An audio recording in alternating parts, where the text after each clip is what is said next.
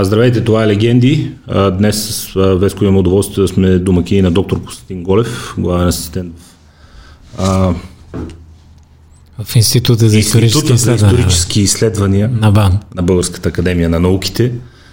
Човек с много специализации, бил гост-преподавател в много университети на Запад и гост-лектор и най-вече автор на един текст, който ми направи изключително сериозно впечатление, което не знам дали е комплиментно при обема от информация, от статии и от мнения, които ни затрупат в последно време.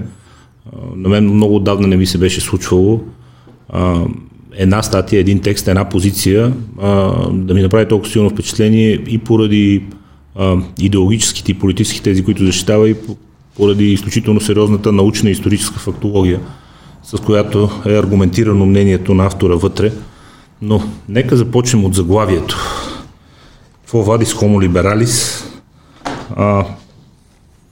Как изглежда съвременния либерал?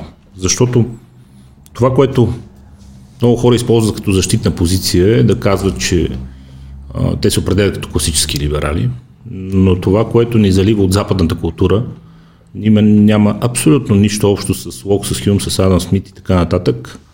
Има общо с една култура на забраните, с една култура, която непрекъснато ти казва какво не можеш да правиш, какво не можеш да казваш, как не можеш да наричаш определени хора, събития, предпочитания, вкусове и така нататък. Една култура, която всячески отрича ценностите, според която семейството вече не е ценност, вярата не е ценност, обществото не е ценност, нацията не е ценност, родината не е ценност. Вие наричате култура на деструктивизма, но как би трябвало и как според вас изглежда съвременния либерал, защото там се забърка една невероятна каша между прогресивистското криво и тези, които се опитват все още, в някаква степен и защитавайки се, да се определят като класически либерали? Аз трябва да кажа първо, че така в търсене на... Понеже тази статия, тя е някакъв дебат с мои колеги, хуманитаристи в общия смисъл на думата, не само историци, които излязаха с поредица от обращения по повод политиката на България към Северна Македония в момента. Обращения, открити писма, призиви, да, въобще тя... те са 3-4 поне. Продължава серията. И ще има още най-вероятно, докато има блокиране от страна на България, ще има.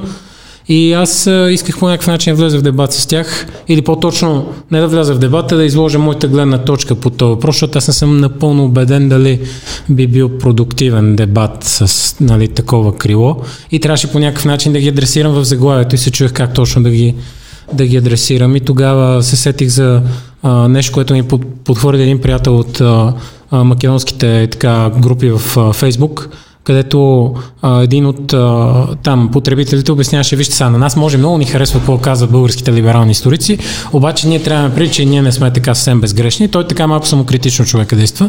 И аз викам, ето. Формулировката това е. Той човека така ги вижда, защото сега аз не знам дали всички те ще се определят така. Обаче то се оказа известна така пророчество, това заглавие, защото около 2-3 седмици след като излезе текста, излезе ново обращение от почти същата група, която вече не се представяше като учени толкова, като експерти и като общественици, но беше ядрото същото, и там те се подписаха като представители на Българското общество за либерална демокрация. Тоест, те по някакъв начин търсят връзка с този етикет либерал. Според мен въобще не се разбират добре тия понятия. Аз нямам претенции също, че мога да ги изчерпам. И либерал, и консерватор в български контекст, особено той на Запад, защото в крайна сметка в момента основната характеристика на този тип групи е, че те въобще не са либерални като възгледи, независимо, че се етикират по този начин. Напротив, те са много ексклузивни. Аз съм се опитал да го обясня по някакъв начин в чисто научен план защо са ексклузивни. Те и в социален план са ексклузивни. Аз съм се срещал с това поведение и в професионалната си работа много пъти, и то на Запад, така се каже, като извора на този подход не само към изучаване на миналото, и въобще към обществото. И в момента, и трябва да ви кажа, че понеже наистина, аз съм го писал това в текста, не знам доколко хората, които не са в тези среди, може да си го представят, но наистина западните академични среди са тотално доминирани даже не от либерали, от левичари, то воинстващи левичари. Откровенни, да. Да, и комунисти, марксисти, различни деноминации, но на крайно леви идеологии. И така, нали, кред тях има един такъв либерален сектор също от хуманитаристиката, но и от природните науки. Даже трябва да ви кажа, че природните науки са най-големите фанатици, марксисти там. Защото имам приятели в природните науки, аз го казвам това от някакъв поглед. Лични наблюдения. Да. И то това се дължи на факта, че при тях пък няма абсолютно никаква нюансираност, нали, понеже те свикнали да борават с точни категории. Нали, вече като се достигне до извода, че ако има повече храна в света, отколкото е нужна, значи просто трябва някой да разпредели, всичко ще бъде наред. И оттам стъпката към марксизма, тя е просто твърде малка. Тя вече е направена. Да. От тази гледна точка... И вземане и преразпределение на благата. От тази гледна точка искам да кажа, че нали, просто това е много характерно, като ти подадат колегите на Запад в един неформален обяд, примерно, някакво ключово изречение, ти трябва да реагираш по определен начин, за да се разбере, че ти си част от нас. Това се казва virtue signaling. Да. Аз съм го виждал, наистина, бяха ме предупредили приятели, но съм се сблъскал след това достатъчно. С Тръмп много е свързано това, например, нали? Значи беше много характерно, имахме една конференция, така почвам по-отдалече, но мисля, че ще бъде интересно контекста да се разкрие.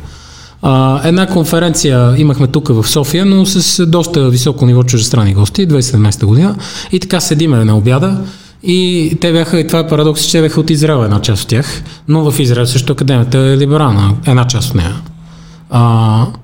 И, нали, разбира се, почва разговор за това Тръмп, каква катастрофа за света е.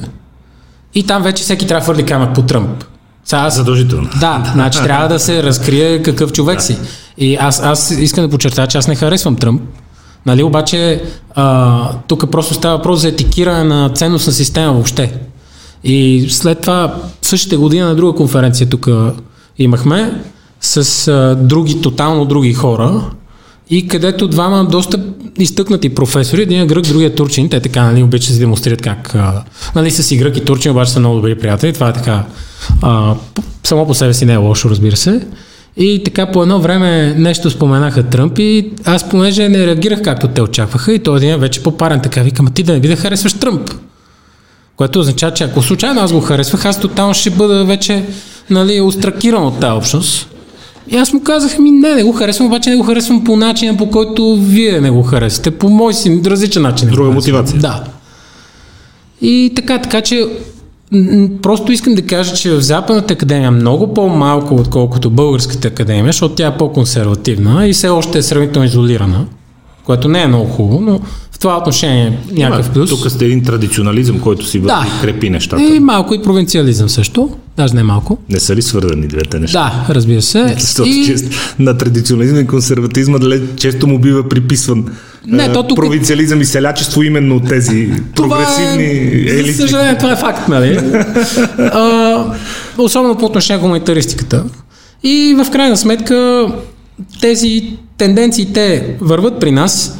Аз мисля, че така нареченото либерално крило, значи по отношение на нация, което съм написал в текста, на интерпретация на това какво е миналото на нацията, на националните държави, въобще на етносите, на народностите и какво трябва да бъде, нали, изложението на историята на малцинствени групи от различен характер, не само етнически малцинства, сексуални малцинства и така нататък.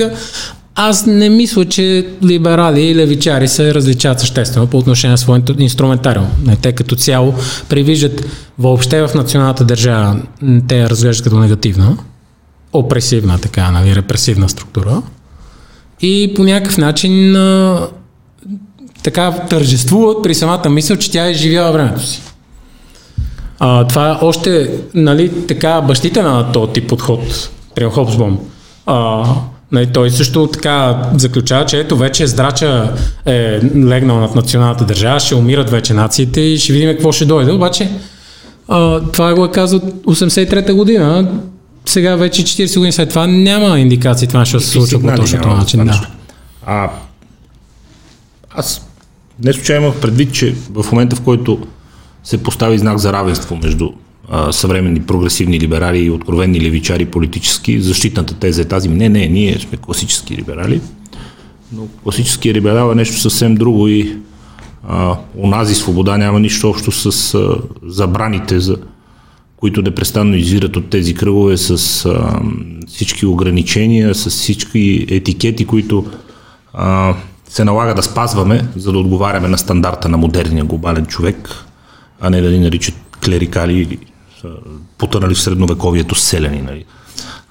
Така че според мен този знак на равенство е ясен и съвременният либерализъм няма нищо общо с онзи класическия. То отдавна не е извор на свобода, а на нещо много различно, но си мисля, че това либерално криво тук и научното, а и опитите. То си има и широка периферия. А и опитите то да бъде превърнато и в политическо, изглежда доста имитиращо. Не виждам автентизъм там, виждам имитация на чужди процеси, имитация на чужди тези, имитация, ако щеш, на чужди научни елити. Аз само искам да... Просто се сетих нещо, така ми хрумна. Преди повече от 10 години бях попаднал на един семинар. Мисля, че на Фридрих Еберт беше, не съм сигурен. Там се коментираха различните... Нали, той младежки семинар беше такъв. Да. Различните крила на политическия спектър. Нали, какво е либерализъм, какво е така... марксизъм, консервативизъм и така нататък, християн-демокрация даже. И си помня, че като основен белег на либералното мислене беше посочено това, че не се изисква да правиш никакви жертви днес в името на имагинерно утре. Нали? И аз някакси това ми се забило много в главата. Значи, че така либерализма не те принуждава да правиш някакви отстъпки сега заради нещо, което евентуално ще се случи. А ако погледнем специално по отношение на политиката на целия кръг от либерални медии и учени, специално по македонския въпрос в момента, те правят точно това. Те искат ние сега да се откажем от нещо днес в името на някакво розово утре, което ще разреши този въпрос. Тоест това е един парадокс по отношение на либерализма, ако се следва този конкретен принцип. Това е отново деструктивна политика на задраскването. Тя не е политика на изчистване и на решаване на един проблем, а на неговото замитане под килима в името, както и вие казвате, на някакви неясни ползи в бъдещето, които ползи те ще си съществуват пак. Да, също не мисля, че... Нищо не пречи този въпрос да бъде изчистен или тази поредица от въпроси да бъде изчистени. Те ползите пак ще се има.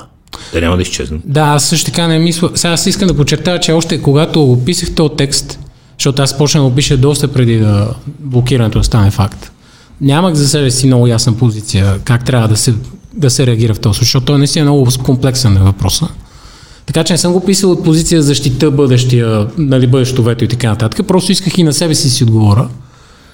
И въпреки това не намирам, че в момента нивото на омраза към България в Македония е качествено различно, отколкото беше преди 3 седмици.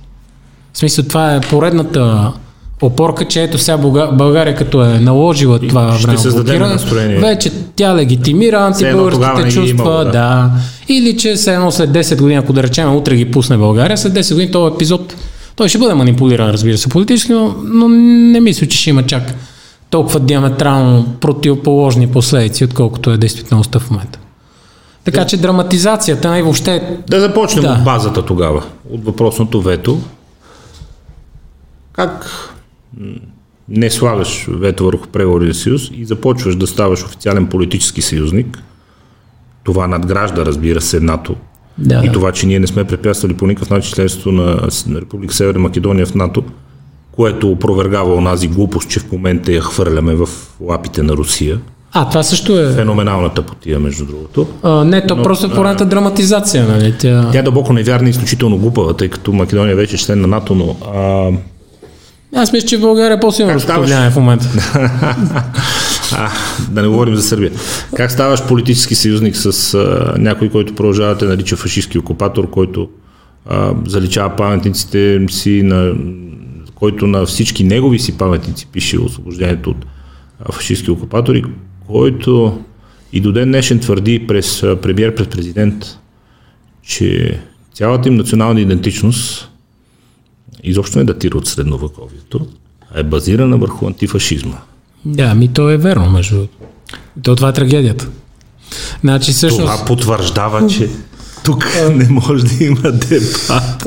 Но как става съюзник с такива хора и не слагаш вето? Интересно ми е аргументите в подкрепа на това, че не трябва да се слага вето, ако вие въобще виждате такива, след като доскоро за вас не сте бил наясно кое от двете стъпки е правилно, т.е. в съзнанието ви имало аргументи и подръжки на двата хора. Да, какви са тези против ветото? Комуникирах и с други мои приятели, които са много по-навътре в съвременната македонска действителност. За да покажем, че не сме едностранчиви сектанти, нали, тук някакви затънали в средновековието, какви бяха вашите аргументи тогава против ветото, преди тази позиция да стане ясна? Сега, първо, искам да кажа, че според мен ветото не е било цел на... И то това го казва и официална София, но аз мисля, че това е абсолютно вярно. Аз не мисля, че, резултат на действията на София се е стремила към вето. Или те, нали, сега се подчертава се, че не е вето, ами е само блокиране. Добре да кажем, нали, стопирането. Както ще да наречем. Липса на одобрение за стартиране на преговорния процес. Аз мисля, че това, което целеше, това е изцяло моя хипотеза, не ангажирам никого с нея, но мисля, че това, което целеше българската политика в седмиците преди взимането на това решение, беше да изтъргува по някакъв начин признаването на македонски език срещу отстъпка от скопския елит, той да признае българските корени на населението там. За мен това е, лично за мен, една легитимна сделка. И обаче се оказа, че скопския елит не може да я направи. Според мен всичко друго, което министър Захариева изтъква като аргументи за блокирането на българските инвеститори там, за неизпълнение на други членове от договора, за инфраструктура и така нататък. Претенции за всичко това е и така нататък. Политическа риторика, която цели да по някакъв начин да облече за нашите европейски партньори факта, че България не иска да отстъпи, защото иска по някакъв начин да ги принуди да направят този компромис със себе си. И пак казвам, аз мисля, че това е легитимно и съм го казал и в този текст защо е легитимно, защото в крайна сметка идентичностите, включително и нашата, нали, те са обект на формиране през цялото време. Това е процес, идентичността, тя не е състояние твърдо, т.е. ти по някакъв начин отговаряш на заобикалящата действителност, след като те са били дълбоко под натиск от югославска страна, десетилетия наред. И това е довело до формирането на една идентичност на антибългарска основа, защото това е емпиричен факт. Нали, тя така е изградена. Ако официалните македонски власти казват, че съвременна Македония е фундаментално създадена върху антифашизма, построена върху антифашизма, ако в Организацията на Обединените нации е депозиран договор за добросъседство, в чийто английски превод се казва обща история преди това, за какво всъщност спорим с тях и защо те толкова устойчиво се самоопровергават, хвърляйки срещу нас обвинение, че ние, видите ли, отричаме тяхната идентичност на съвременната държава и на тяхната идентичност сега. Аз нямам никакъв проблем с тяхната идентичност. Аз не мисля, че някой интелигентен човек има. Еми, това е тяхната риторика. За какво спорят? Значи, те пък от своя страна по този начин се прикрият за тия понятия, които те много добре знаят. Прикриват какво? Драмата с езика? Нежеланието си да признаят българските корени. Това е, значи те имат проблем с това, съжалявам. Да. Очевидно. И сега се замеряме с едни такива чисто риторични послания, които всъщност не са същината на спора. Същината на спора и двете правителства много добре знаят. Същината е за това дали ще се редефинира македонската идентичност като дериват на българската или ще продължа да твърда, че македонския народ е държавнотворен народ. Защото това е доминиращия разказ в момента. И който... За все пак да се засегне и въпроса за Гоце Делчев. Нали, който държавнотворен народ, тая държавнотворност него е изкристализирала на Илинденското въстание, защото той е само Илинденското, не е Илинденско-Преображенско. И борбата с османския поробител или там потисник, както и да го наречеме, след това се е прехвърлила нали, тя е продължила в борба срещу фашистския български окупатор, за да разцъфне, има един директен континуитет и е разцъфна в всъщност не е независима македонска държава, защото в крайна сметка СФРЮ, въобще тя, доколко може да наречем държава, нали? Много е спорно, да. И 90 вече и там, в началото на 90-те години, вече имаме независима Македония, но всичко това, както те го казват, защото аз там съм го чел това се израз на тенденцията на македонския народ към държавнотворно начало, която той носи в себе си от зората на историята си. Много е симпатична тази теза за преливане на битката срещу османските нашественици, която от само себе си прераства в битка с национал-социализма. Ими то е с италианския фашизъм. Ако ми позволите да направя един паралел, защото мисля, че българският зрител, който така не е професионално изкушен в историята, ще му стане много ясно това. Значи факт е, че в Македония след 1944 година се вихри, нали, сериозен nation building, така, нали, изграждане на нация, точно на антифашистка основа. Факт е, че това нещо започва, макар и не на антифашистка основа, но с колоинтерновска линия още преди. Между двете войни. Да. И другия факт е, че много малко хора си дават сметка, че огледален процес протича в България по същото време. Значи в България след 9 септември, особено след 1948 година, когато Комунистическата партия вече е монополна власт, тя подменя тотално българския разказ. Ние започваме с антифашизъм, с подменяне на историята, само че единствената разлика... Корена промяна на ролята, с приписване на Съветската армия на роля на освободител и така. Двойно освобождение. Значи ние имаме двойна борба в Македония срещу турци там и български фашисти, а в нашия случай имаме двойно освобождение от турци и от нали, български фашисти, защото... Велика история, те не е ясно какво си освобождават. Да, и това е много хубав паралел все пак, защото малко хора си дават сметка за това. Той път са ни освободили от нас самите, да. Нека продължа малко тук. Сега, в български случай просто цялата надстройка се монтира върху възраждането.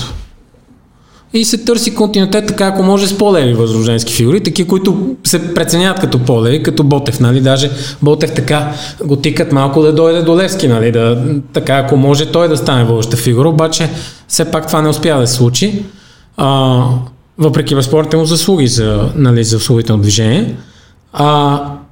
В Македония това нещо всичкото става, само че минава през отрицанието на българското название, което в България не е направено по обективни причини. Тоест, ние имаме тъждествена подмяна. Всъщност в България все още има съюз на антифашист. Нали, който...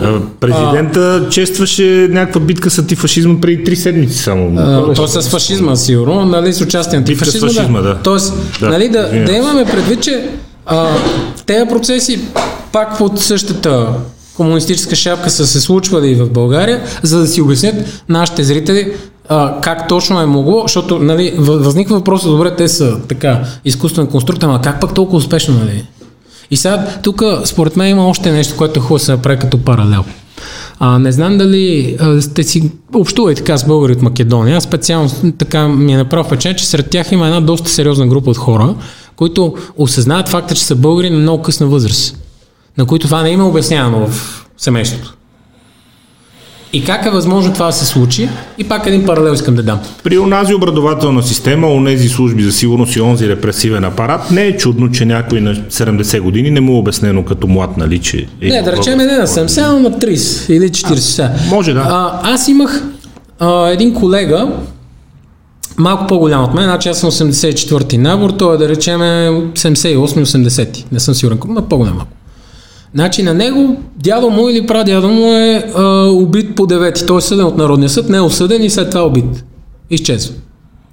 Обаче той това нещо го беше разбрал след 10. И аз викаме, добре, що? Той каза, защото... Сега наивен въпрос, защото ние в нашата семейство нямаме такава история и травма съответно. И... Той каза, защото моите родители не искат да ми кажат, понеже на малки деца тези неща не се казват, защото не знаеш къде ще се изпуснат. Бетоново. Първа точка. Бетоново. Втора точка. Не искаш да натоварваш следващото поколение с травмите на твоето поколение. Първата е по-легитимна. Не, те върват и двете. Да. Еми това е и така загасва и българската идентичност в Македония.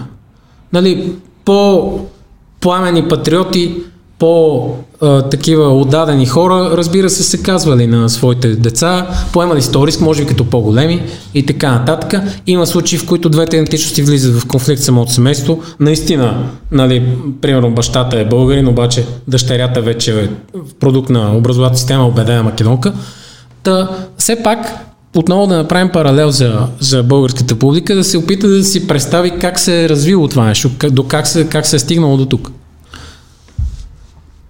Говорейки си за формирането на съвременната македонска, ако може да я наречем нация, държава вече със сигурност, възниква въпроса за времената преди това от само себе си и в текста вие разглеждате трите основни модела за формиране на нация. Континентна, такава, която продължава древни народи и култури, териториална. Ето съвсем, това е много опростено, нали? Това много опростено, но ако тук като проблем за изчистване на историческите спорове от това либерално крило се посочва национализма, войнстващия национализъм, ретроградния национализъм и така нататък, корена на думата все пак се крие в нациите. Има ли каквито и да било исторически факти, които да подкрепят тезата за древната македонска нация, защото пак казвам... В смисъл за античната? Античната, защото македонските политици се самоопровергават непрекъснато и това с антифашизма беше невероятно щуротия и общо взето приключва темата с това кога е възникнала македонската държава съвременната, но... Годините преди. Значи за античната теза, мисля, че... Въстание, годините преди това, нека кажем кога според вас може да започнем да говорим за българска нация и кога според вас можем да започнем да говорим за македонска нация, ако бъдем така добри да уважим и тази им претенция. Добре, само да направя една вметка, понеже вметнахте, че те нали се идентифицират с антифашистката борба. Значи големия проблем на Македония, и то е обективен проблем и тя няма как да го реши, е това, че тя не може да отрече комунистическия си период. В България той е отречен неофициално или официално, да кажем, той беше отречен официално с решение на парламента, то не покълна много на широка маса, обаче с всека следваща година той е все по-практически отречен и целият национален календар е вече сменен, няма никаква следа от, примерно, от празниците от преди 9-ти, преди 10-ти, извинете. Напротив, върнали сме се към някакви празници преди 9-ти, поне като ценностна, нали, защото, да кажем, някой, да речем 2 юни, той е наложен също през социализма в този вид. Бавно така тези процеси. Но в крайна сметка той е с нова редакция вече. Да. Той нали, там е концентриран само върху ботевите четници, освободителните борби. Това в Македония не може да стане. Вие виждате, че там има едно парадоксално съжителство точно на дати. Не знам да ви е прав причина. Сега забелязах, защото те са много групирани есента. Нали, там се честват има сезонност. Основаването на ВМРО, след това се чества това абсурдно Смилевско въстание, което той на практика е магинерно, но все пак срещу българския фашистски окупатор.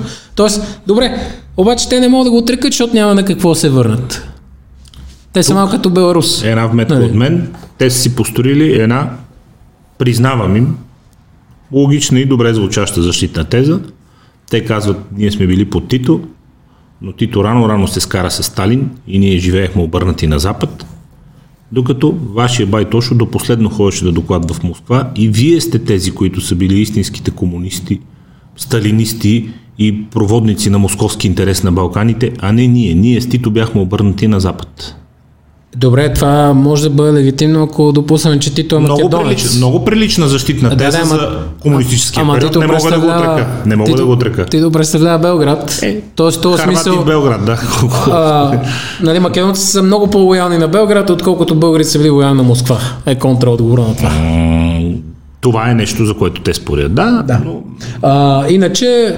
Комунизма в различните му да се върнем на произхода на нациите. Българска и съвременна македонска, ако бъдем така добри да признаем такава. Сега, по принцип много се спори въобще и това е доста сложен теоретичен въпрос за това кога една нация става нация, какво я прави нация и най-вече, и което мен най-много ме интересува, защото аз съм медиевист, всъщност какво е било преди модерните нации.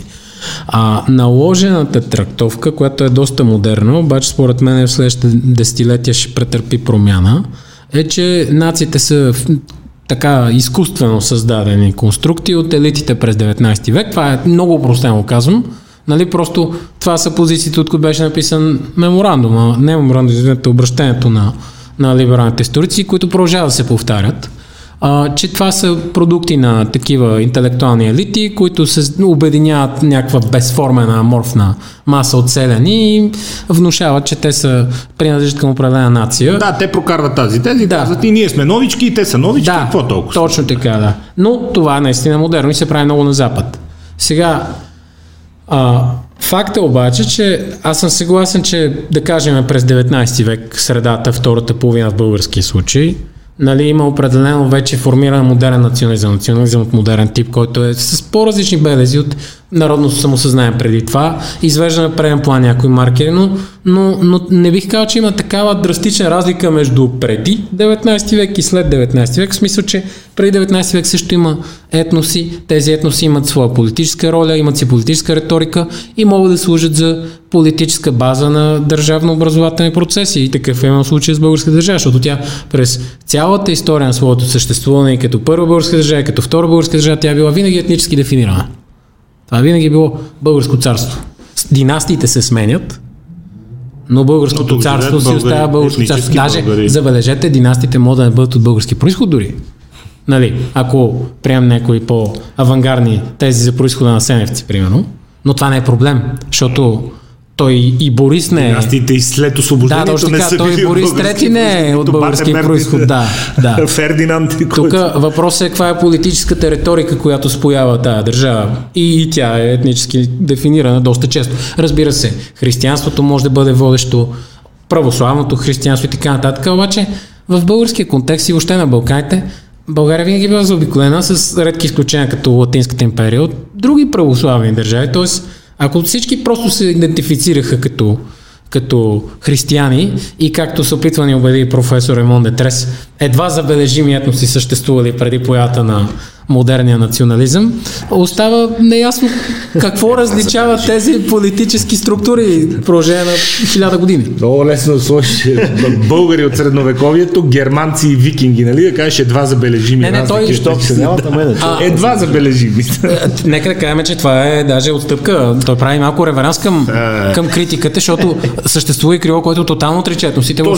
Този техен релативизъм е много забавен и нали, това леко смекчаване и отричане на всички традиции и традиционни, ако щете и научни постановки, но след като тук живеят етнически българи от 14 века насам, защо ние трябва да се чувстваме като някаква нова нация, създадена след освобождението, която с една друга нова нация малко след това създадена, ние за какво да спорим всъщност? Каква е историята? Това е плантата, даже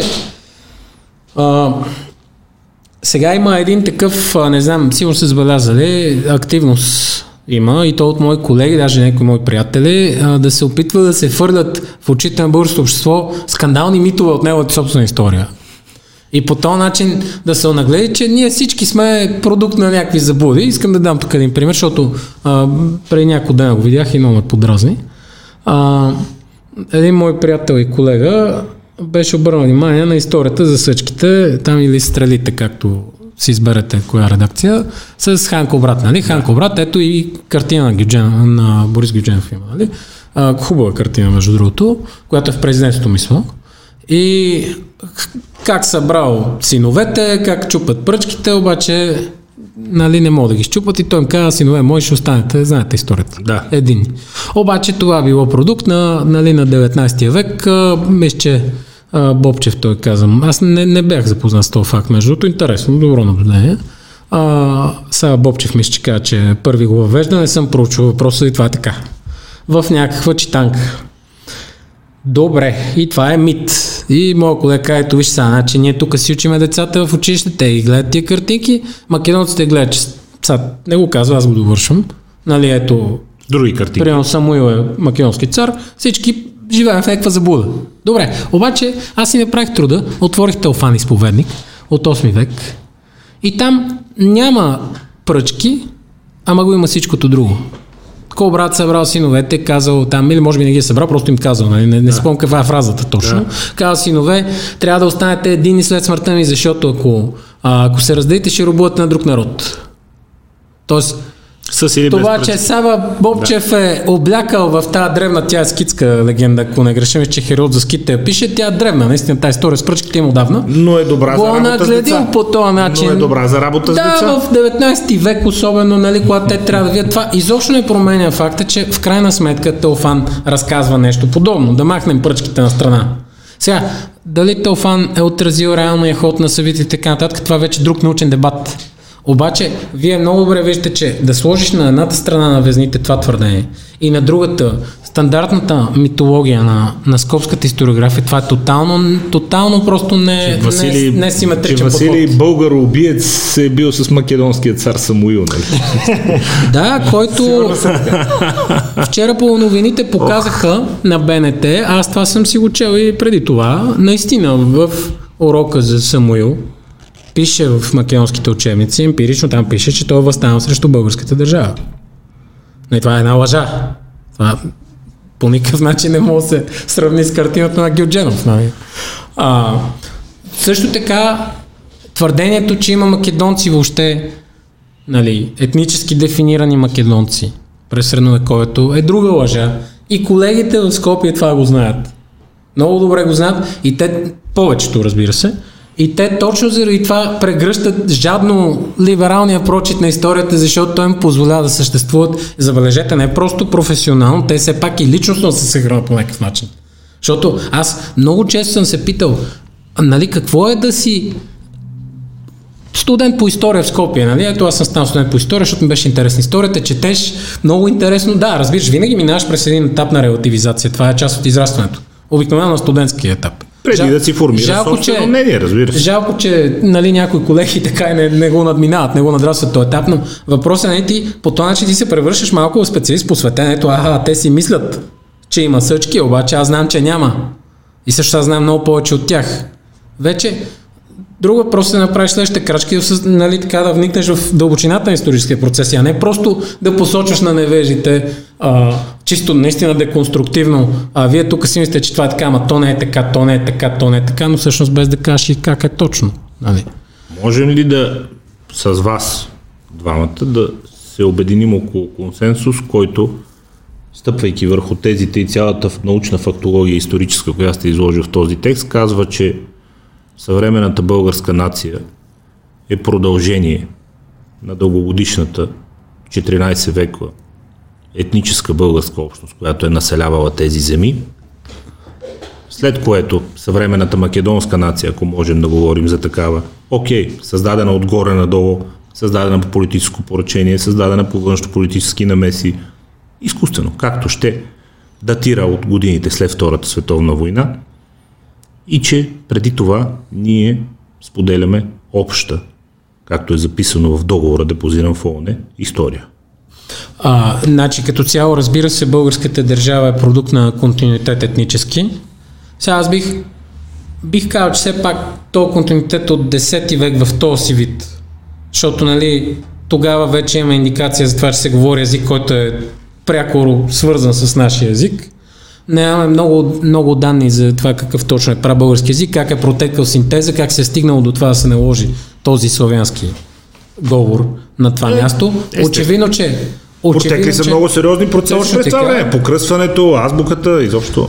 Очевидно е, че въобще формирането на българската народност, това е пряко следствие от образуването на българската държава след миграцията на Спарух, т.е. българският народ е държавнотворен народ. Това е просто факт, аз тук не искам да се бия в гърдите. Народ, който си е създал държава, това е много важно. Както вие казвате, държава е създадена отдолу нагоре. Народ, който си е създал държава, а не елит, който е създал народ. Вече с процесите на разпадане на Османската империя, когато от нея започва да се откъсват отделните балкански народи и почва да формират модерния си национален облик, просто съществуването на този народ вече поражда източния въпрос, то поражда въпроса какво ще се прави с тия хора. Те по някакъв начин достигат до своя държава. Докато в македонския казус бих казал, че по-скоро съществуването на неразрешения македонски въпрос в крайна сметка поражда решението да се създаде македонска нация. Тоест, огледален процес. Сега дали това е годината, дали е 44-та, аз не съм специалист по нова история, не съм толкова изкушен от тънкостите на освободителното движение в Македония, за да давам точни граници, бих казал, че... Аз се говоря по-скоро. Говоря това към годините след Втората световна война, за да не се фиксираме. Има индикации за вече обособяване на македонска идентичност още в междувоенния период. Има ранни македонисти от преди това, от преди Първата световна война, обаче това, което мои приятели, които са много задълбочени в тия неща, са ми подсказвали са ми го илюстрирали, аз съм напълно съгласен, че това, което Скопие се опитва да направи, да изгради една схема на континуитет между ранните македонисти от преди Първата световна война и вече процес след 44-та година, то не отговаря на истината, защото това са екзотични, бутикови такива единични случаи, които много често нямат никаква връзка помежду си. Но то обслужва те трябва да разкажат някаква история след там, нали? Освобождението и те преди Първата световна и то горе-долу ние сме. Горе-долу едно и също. Да, даже някои от хората, които подписаха обращението на либералните учени, те така не ще даже твърдат, че българска нация формира след формирането на българска държава. Но сега няма да влизаме в мнението на екзотични мнения на различни колеги. Поставя въпроса, кой е създал българска държава, явно друг народ някой, но както и да е. Темата с македонските учебници е изключително показателна за това как от наша страна ние може да си пишем открити писма и призиви и да обвиняваме за всичко българска дипломация, че не е била достатъчно активна. Да. Но в крайна сметка това са учебниците, това е образователната система, това е в крайна сметка и официалната идеология на една независима държава и българската дипломация няма никакви инструменти да се намеси в тези процеси. Да, освен това, можем ли да говорим за каквито и да било политически сигнали, специално по тази тема, от страна на съвременната македонска държава, защото това, което виждам и до ден днешен в техните учебници образователни помагала е първо дълбоко невярно и второ, дори и не с преки епитети, изключително враждебно спрямо България, с която Република Северна Македония иска да стане съюзник. Значи първо учебниците не са сменени. Не знам от колко, ама със сигурност поне 6-7 години не са сменени. Тоест прогрес няма, откакто се случи. Те просто не са сменени. Да. И това е въпреки, че сега извинявай, че ще прекъсвам, преди някъде около месец, точно след последната среща на комисията, Илчев, като се върнаха, ни гостува долу в телевизията и каза, че се разбрали, съответно за Гоце Делчев. И им е казал, съответно, що не си го променят в учебниците, викат, не иска да го променят това. Не, значи имат съгласие, ама не иска да го променят. Точно така, значи те, освен това те си оттеглиха и за Самуил. Те и съгласието си прибраха. Да, така че, това е характерно всъщност въобще за македонската политическа класа и за техните историци също, но особено за политиците, постоянно да се правят реверанси към дадената доминираща сила, да кажем в момента това е България, но те се правят по такъв начин, че може лесно да се отелиш след това. Тоест, ако си спомняте Стело Пендаровски, президента Стело Пендаровски, той миналата година ни фърли в всички в джаза, защото каза, ето, нали, има данни, че Гоце Делчев се е определил като българин. Да. Но това не означава, че той е бил българин, той се е определил като българин, т.е. когато реши да се дръпне, той ще каже, той трябва да се пише в формуляр. Сега тук спекулираме. Да. Някакъв, където има само българин, сърбин игрък и той се определил като българин. Тоест той си оставя винаги една вратичка да може да се върне назад и ние всички знаем, че това ще стане, дори и сега с те да съгласат с всички искания на България. За всички е правилно, че в момента, в който те влеят в Съюза, това ще дръпне назад. Обаче те дори и това не искат да направят по някакви причини. Значи ние трябва да се опитаме да разберем какви са обективните причини за техното упорство. Също така. Нали, освен само да седим да ги плюваме. Какви са според вас, след като учебниците се изважда и непрекъснато като основен проблем? Там всеки средно интелигентен човек е най-ясно, че вътре има тежки лъжи и манипулации и въпреки това, както и вие сам казвате, те упорито отказват. Както и Веско казва, както и Иван Илчев казва. Не знам дали всеки е наясно да ви кажа. Какви биха били тези причини? Причините са, че те не могат да си предефинират националния разказ.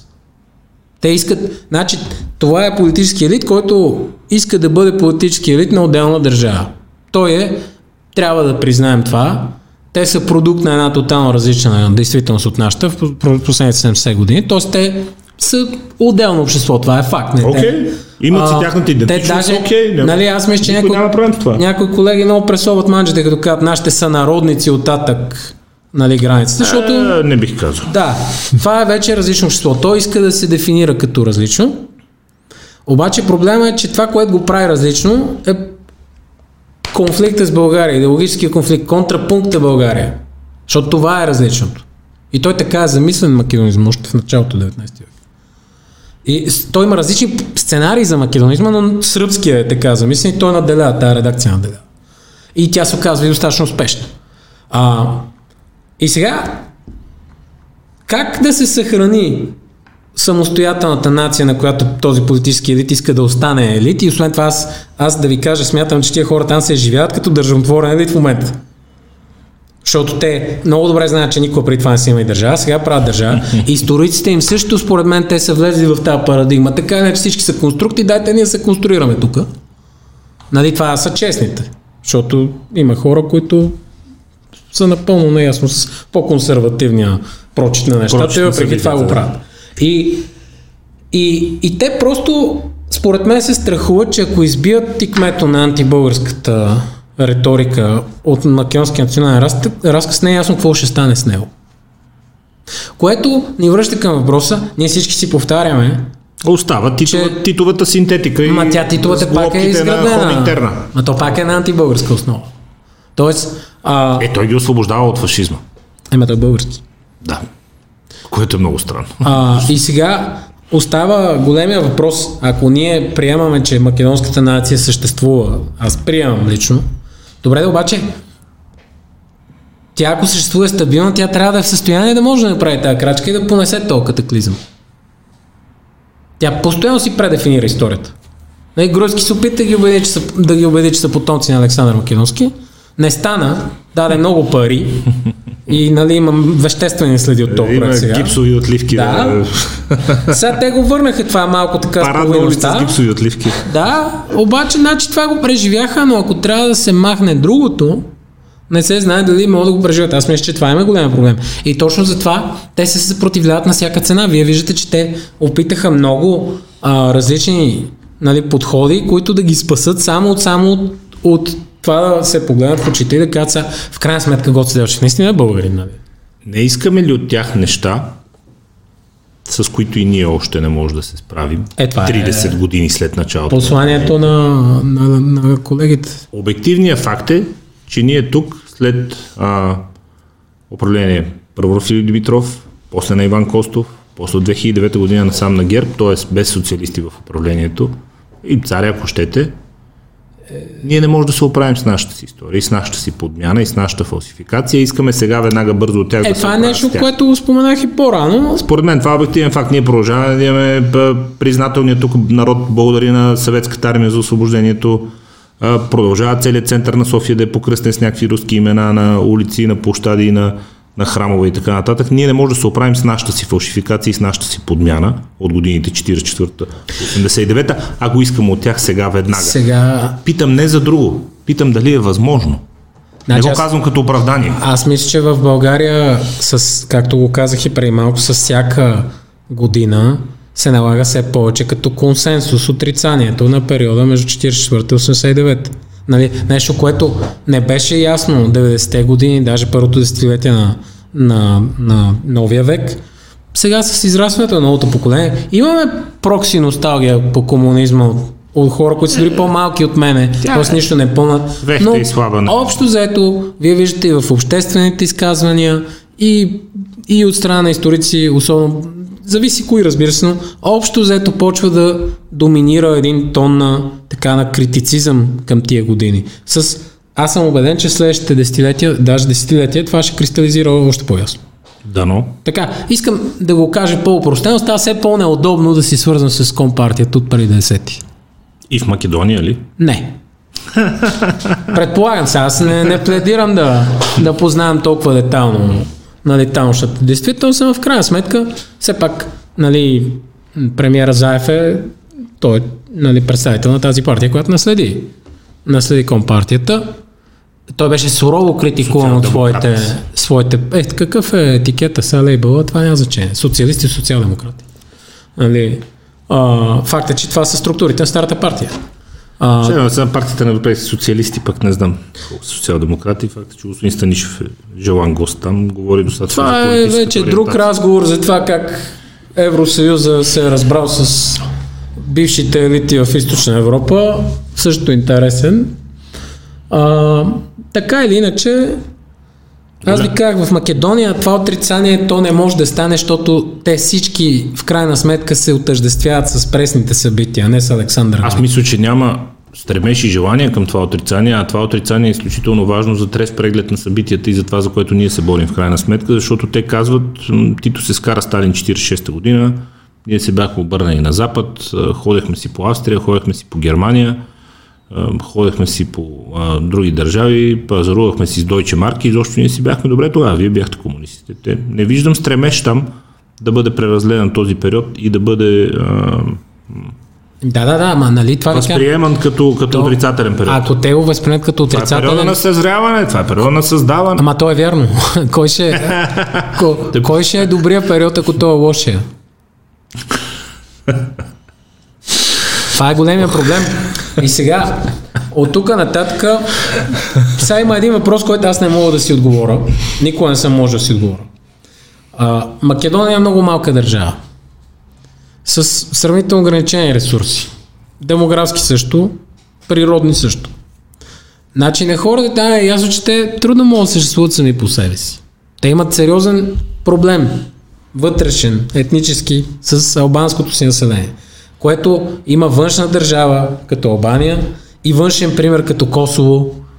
Тоест, нещо трябва да се прави там. Те затова така отчаяно искат да влязат и в Евросъюз, защото Заев е решил, че по този начин може да ги консервира. Гарантира мир, гарантира граници. Да, както и НАТО и така. Добре, хубаво, обаче има една държава, поне аз с моя така, да го наречем романтичен прочит на съвременната политика, която е готова безрезервно да ги подкрепя и ги е подкрепила.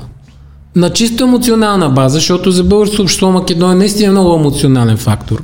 И това се показва от дебат, който в момента тече, която има по-голям ресурс, регионален фактор, защото ние се обичаме се окаваме България как не става за нищо, но истината е, че България в момента чисто геополитически е в позиция на Балканите, в която не е била от края на Втората световна война. И която е 3.5 пъти по-голяма от тях или 4.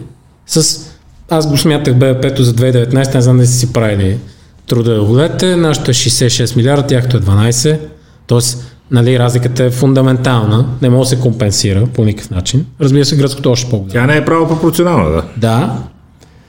И се чуда, защо македонския политически елит не иска да по някакъв начин да си изгради по-специална връзка с българския, като това ще му донесе доста позитиви. На думи иска. Не, за реалности говорим тук. Има някакъв отговор. Вероятно тия, които познават по-добре Македония, нали, като съвременна политика, ще могат да го дадат този отговор. Аз просто си го задам този въпрос. Защото в крайна сметка е ясно, че тук става въпрос за емоция наистина в България. Понеже става въпрос за емоция, това България ще направи много неща, които ще костват много загуби, за да бъде Македония добре, както ги е правила и през Балканската война, и през Първата световна война, и през Втората световна война. Нали, България, аз това съм казвал на други места, ако не беше Македония, ако България не вярваше искрено в доминиращото българско население в Македония, България сега ще да е средиземноморска държава, с Беломорска Тракия в нея, което качествено ни променя геополитическата позиция, защото вие знаете, по Лондонския мирен договор от 12-та година България получава територии в Тракия до линията Мидия Енос, която е почти до проливите и получава огромен износ на Бяло море. Айде не огромен, но доста значим в Беломорска Тракия.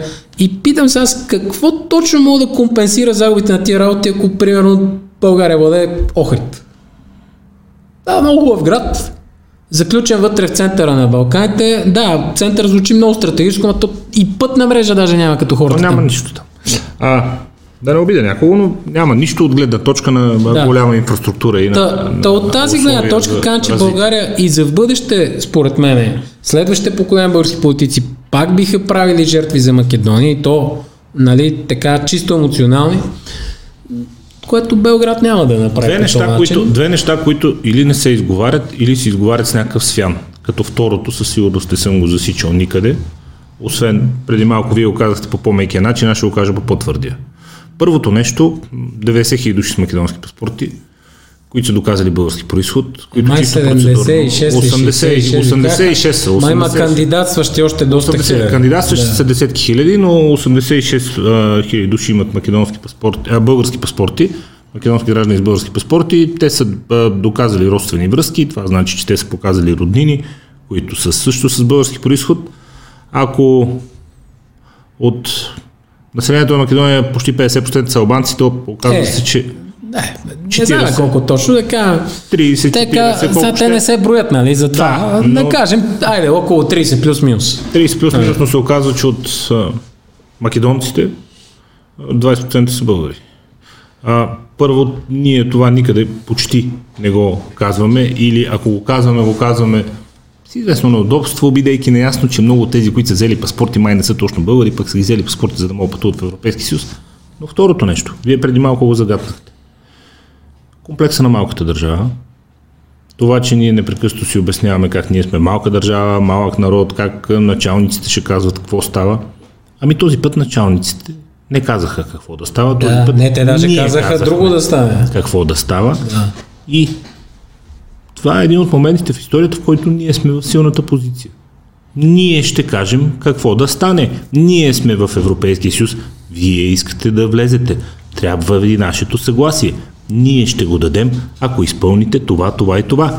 Ако не сте съгласни, приятен ден. Няма да го получите. Защо има едно неудобство и един тъничък комплекс, че ние нещо пречим, а не че действаме от позицията на по-силните, каквито в момента несъмнено сме. Какъв е проблема с това? Не, ние по дефолт сме. Аз нали това се опитах да кажа. В смисъл, независимо от... Ние несъмнено сме в по-силната позиция. Какъв е проблемът с това? Независимо от... Пак едно отклонение ще направя, преди да се върна към този въпрос. Независимо от контекста на Европейския съюз, с или без него България е по-голямата държава с много сериозно геополитическо положение на Балканите. И с много по-голяма тежест, просто е така. Нали? Тя винаги е била така. Това просто си е така. Така че и икономиката, нали, колкото и ние да се окайваме, нали, те като се съпоставят средни заплати, производство на глава от населението, ако искате огледате БВП-то, пак е по-високо. И ще бъде по-високо. Даже и като влязат в Евросъюза, пак ще бъде по-високо. Както румънското сега е по-високо. От нашата голяма държава, голям пазар, нали, 3 пъти по-големи са от нас. Защото много обичат българите се сравняват с Румъния, обаче има някои неща, които са не съпоставими. И от тази гледна точка ние ще бъдем в силната позиция, с или без Съюза. Аз съм много проевропейски, не искам някой да ми изкара думите, че нали, съм в някакви други дискурси. Сега ние не заеме тази позиция с силната държава, обществено, първо, защото българина не може да си се представи силен. Той обича да се окайва. Да. И второ... Да не генерализираме, но да... Не, тук за народопсихология говорим. И второ, защото винаги има по-голяма риба. Тук големите риби, като Германия и САЩ, те не искат... да стане това, което не искам, иска да стане това, което македонците искат, да влязат без апелационно. Да, но не става. Да, ама вероятно на някакъв етап ще трябва да стане нещо. На някакъв етап някога. И точно за това, според мен, тук нали, не избива някаква голяма радост от факта, че ние сме. Вместо национална горност избива някакво национално притеснение. Ама то ще стане. Объркваме нечии планове, различни. Вие защо така лошо, те хората си го бяха речили. Да не си помислят нещо лошо. Да, ето това е облечено в много опорни точки, които циркулират. Включително и в последното обращение на обществото, Българското общество за либерална демокрация, че България търпи много тежки имиджови щети. Абсолютно невярно. Аз не знам как се дефинира имиджова щета. Съвършено невярно. Все пак ние не сме, нали, държавата България не е поп-звезда, тя няма да загуби. Нали? Лайкове в Инстаграм ще ни паднат по аз. Те казват, че никой не ни разбирал, само ние сме се разбирали. Това също съвършено някъде може да, ма дори да е вярно. Какво, в смисъл, в крайна сметка, сега ако говорим за конкретика... Момент! Какво толкова сложно има да се обясни на някой немец, Клаус, някой си, който току-що попада в политиката и пита, добре, вие също там за какво се разправят, аз не разбирам нищо. Имаме договор за добросъседство от 2017 година, който казва, че ще се сформира съвместна историческа комисия, която трябва да изчисти спорните въпроси. Македонците са спряли от тяхна страна едностранно работата на тази комисия от години и половина насам и тези въпроси не са изчистени. Точка. Да, не е много сложно. Точка. Не е много сложно. Не, освен това... Ама те имали избори. Ма тук имаше 2 пъти избори. Ние не сме спряли нашите историци от работа. Не сме ги стеглили от комисията. Така Гърция ги разбраха веднага от едно изречение. Аз не мога да не разбира. В едно демократично общество има избори почти всяка година. В смисъл и... или за европарламент, или за парламент, или местни и така нататък. Политическа криза има, но не се знало кой ще бъде следващото правителство. Какво ни интересува? В Гърция, като имаше избори... Има договор, този договор казва, остави я и Гърция, махни Гърция. Прост пример. Ма не интересува Гърция. Има договор, този договор пише, че трябва да се случат едни определени неща.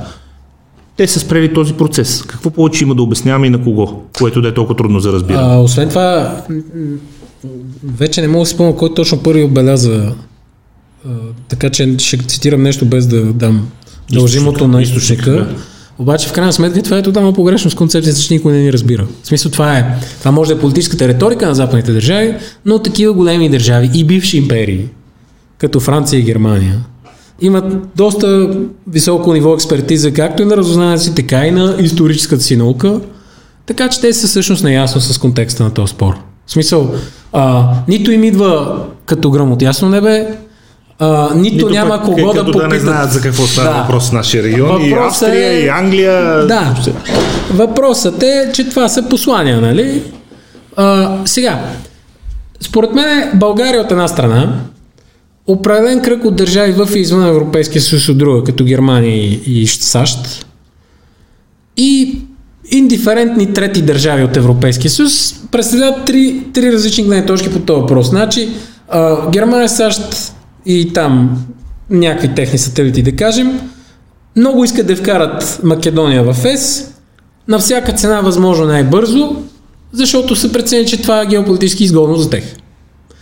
За нас също това е геополитически изгодно, но не на всяка цена. Тоест ние също много искаме Македония в ЕС и искаме, нали, аз съм сигурен, че всички се подпишем с вереца за това. Не искаме да изпада в руската сфера на влияние, не искаме да се разцепва. Ако сме искали, щяхме да ги спрем за НАТО. Да. Просто искаме там някои неща да се договорят. Просто това е, някои допълнителни оговорки ще трябва да се направят. Някои истини. Да. Те не са и неща, то ние даже не знам, защото напред се говори за сделки и компромиси. Истина има наука, бе, хора. И все пак това е проблема, че политика не е само наука. И макар, че ние чисто научно ниво не може да се разберем, аз съм имал лични такива примери в живота си. И има трета група европейски държави, за които никой не говори, които всъщност не ги интересува особено този въпрос. Понеже, нали, се представя, че целият Европейски съюз иска едно, България иска друго. Цяла Белгия трепери какво ще се случи. Ако беше така, щеше ли има такава истерия, това ще се случи до края на германското председателство? След като има такъв горещ консенсус. Значи, който и да е председател тук нататък, ще да го прави, ако наистина всички много го искат. Аз съм сигурен, че в Люксембург жестоко се вълнуват от развитието на тази драма. Аз пък си спомням, че миналата година не започнаха преговори, защото други държави не искаха. Също така, те май продължават да не искат. Не искат, защото са пакет с Албания, Нидерландия. Някои други северни държави продължават да не искат. Да, и за Франция не се знае какво точно. Нидерландия и Франция бяха против Албания. Да. Мисля, че Франция беше специално против Македония. Франция имаше и против Македония позиция. Да. Тоест, и тогава българската дипломация много помогна. Северна Македония, нека се отчете. Но да си помислим, понеже долара го споменахме тук и докато си говорихме преди да почне записа. Нали, критикува се договора, че е слаб. Посочва се като контрапункт преспанския договор. И се обяснява, че българския политически елит търси да навакса някакви дефицити от договора. Добре, договора, аз мисля, че в този си вид въобще стартира тези процеси. Защото ако България беше излязла с такъв твърд договор, каквато рамковата, нали, позиция на парламента, т.е. не рамковата позиция на парламента по този въпрос, може би въобще нямаше да има подписване на договор с България, защото ще твърде шоково, нямаше да има подписване на договор с Гърция и сега нямаше да говорим този разговор. Така че, може би не толкова още, че се почна с нещо по-меко. Нали? Или да кажа, то не е по-меко, а е сравнително по-общо. То беше формулирано като меко, защото беше казано, че това е първа крачка, политически знак, оттам нататък, за да могат вече историците да седнат и да почнат да работят. И то свърши своята работа. Нали, аз така си мисля. Няма претенцията за тежък политически документ. И то не е много подробен, нали, и така нататък. Може тук да греша, обаче мисля, че така... Аз по него възприех като по-скоро набързо написан документ, който целеше да излъчи политически знак и политическо послание. Да, и защото България отново чисто емоционално искаше да окаже подкрепа. Поради което сигурно има слабости в него, окей. Аз не знам дали могъл да бъде по-добър. на онзи етап. Да. И след това сравнение с Гърция е недопустимо да се прави по много причини. Първо, защото се търсят тотално различни резултати от този договор. Нали, това много хора се го посочи, не съм аз... Бих нарекал гръцкия договор като договор, който еднократно решава. Той разделя. Казуси. Гръцкия договор разделя. И ги приключва. Докато българския договор е договор, който дава началото на процеси, които тепърва има да изчистят много неща. Тоест българския договор стартира много дълъг процес напред във времето, докато гръцкият договор приключва някакви неща. Да, защото е много по-лесно да кажеш, да, ние нямаме нищо общо с Александър Велики, нямаме нищо общо с това, което вас ви притеснява, отколкото да седнеш да кажеш, ние също имаме много общо с вас. И от тази гледна точка няма как да бъдат еднакви двата договори и да дадат еднакво бърз резултат.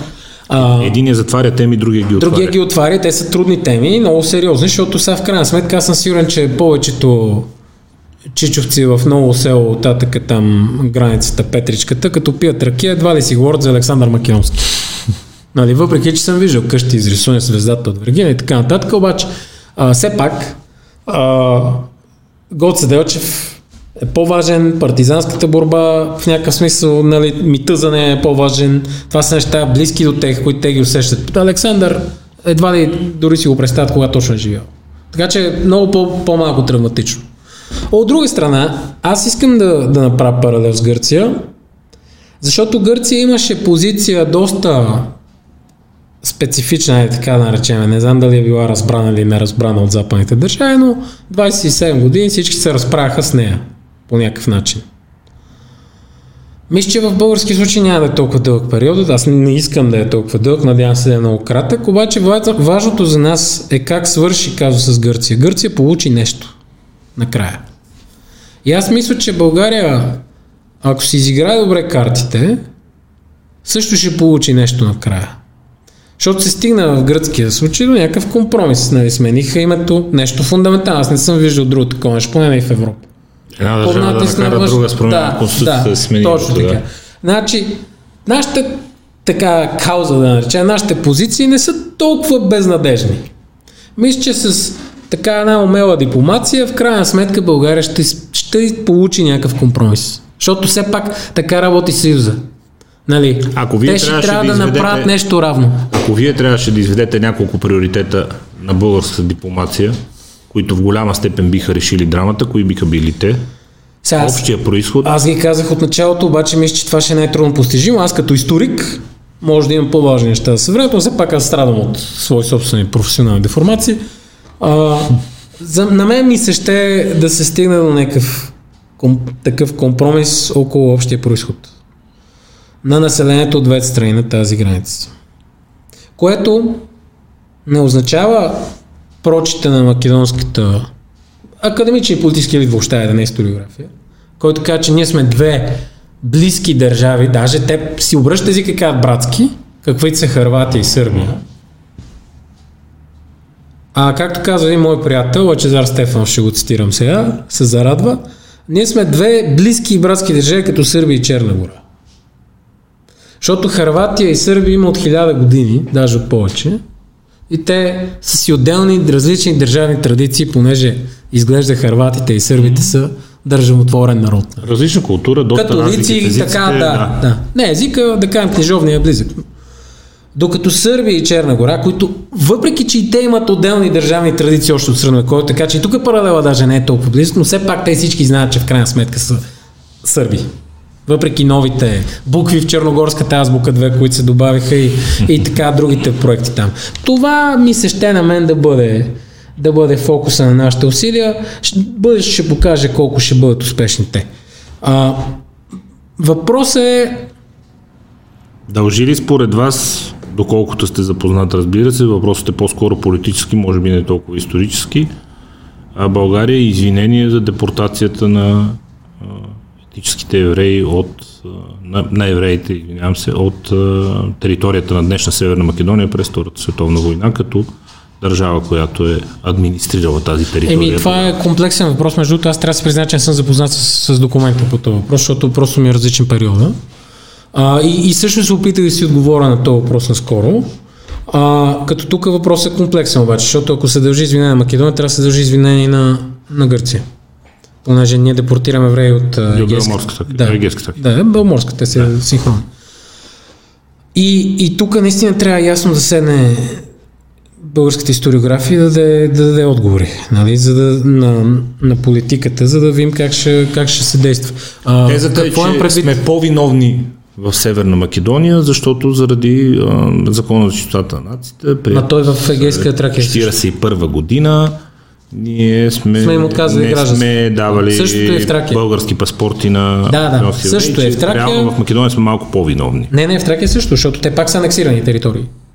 Нали, и пак нямат гражданство там евреите. Няма разлика, т.е. Няма. Казус, юридически не, okay. Той е един казус. Един казус. Този казус се манипулира политически също. Много сериозно, но не само в Скопие, в Гърция. Нали, защото Скопие си има чисто нов музей на Холокоста. В Гърция също има музей на евреите, където е засегната добре темата с Холокоста, и то предимно в българските измерения. И тук само искам да кажа, без по никакъв начин да оправдам България, че Солун при завземането му от гръцката и от българската армия на няколко часа след това, през Балканската война, е доминиращо еврейски град. Не знам дали ви е известен този факт. С, да речеме, около 2/3 до 3/4 от населението евреи. И там след това върват турци и гърци и българи в много близки пропорции. Турците са преобладаващи и може би 2 пъти над гърците и българите съответно.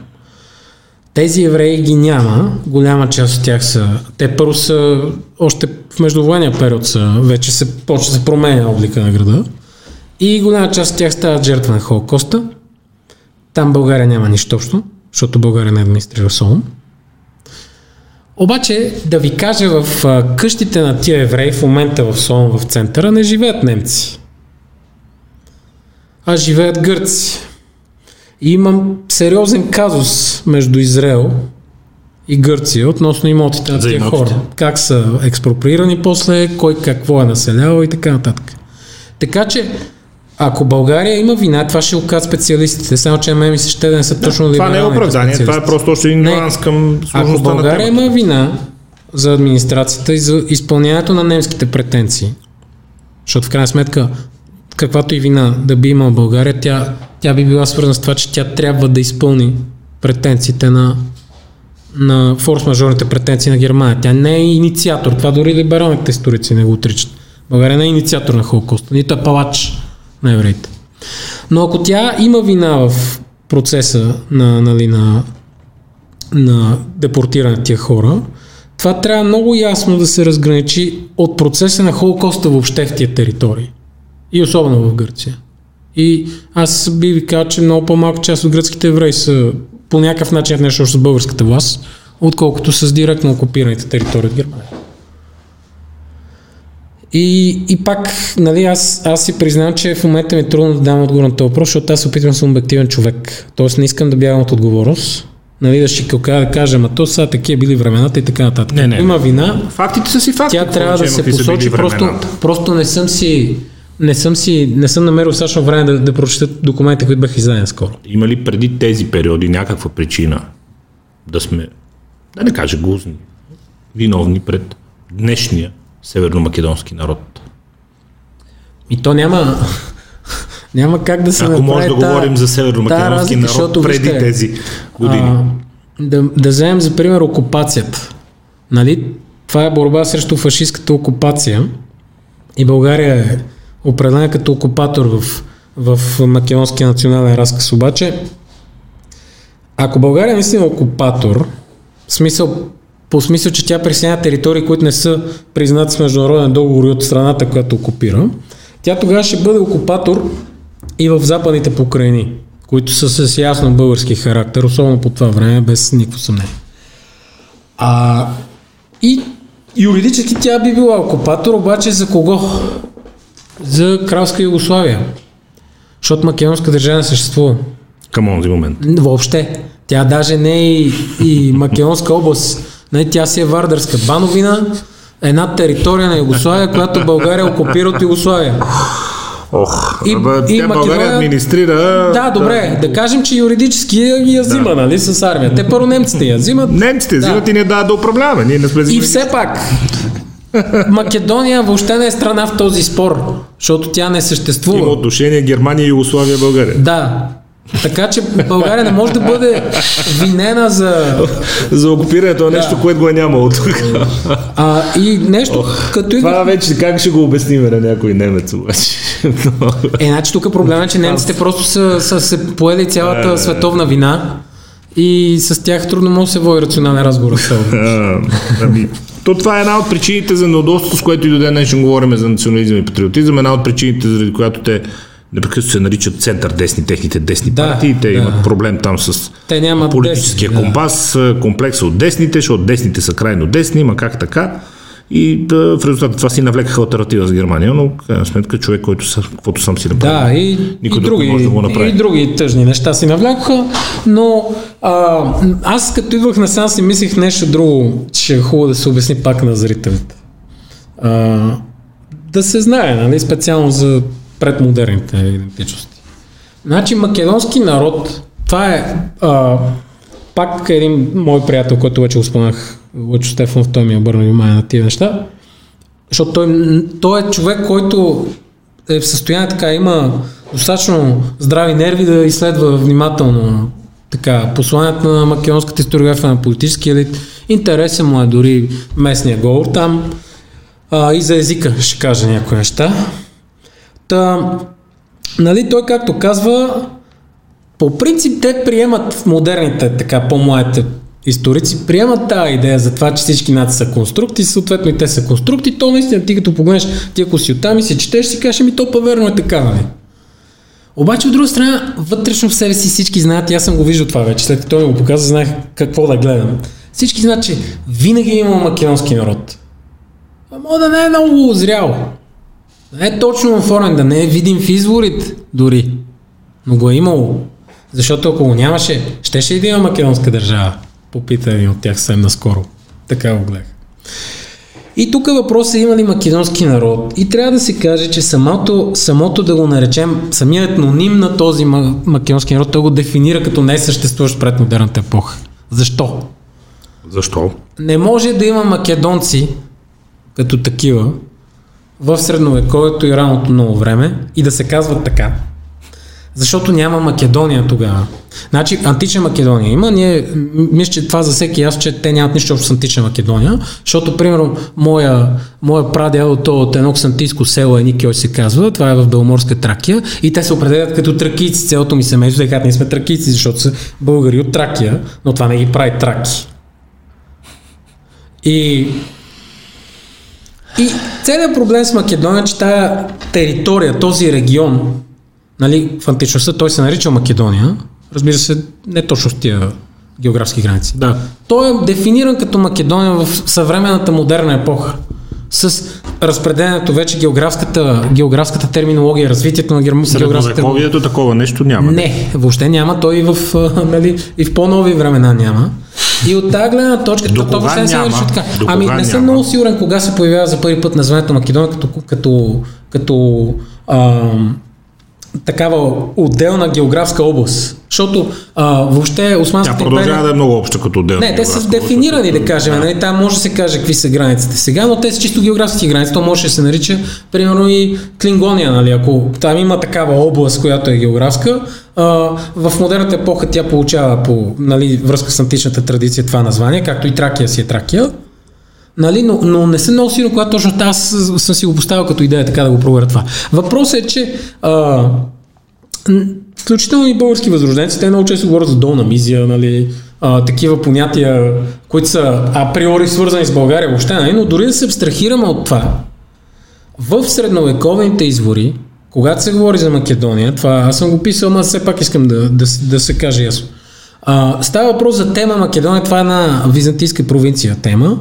Нали, византийската административно-военна иерархия, тя търпи много промени, защото това е държава с 1000 и кусор години история, но тя по дефолт е свързана с територията на днешна Тракия и обикновено е центрирана около Одрин.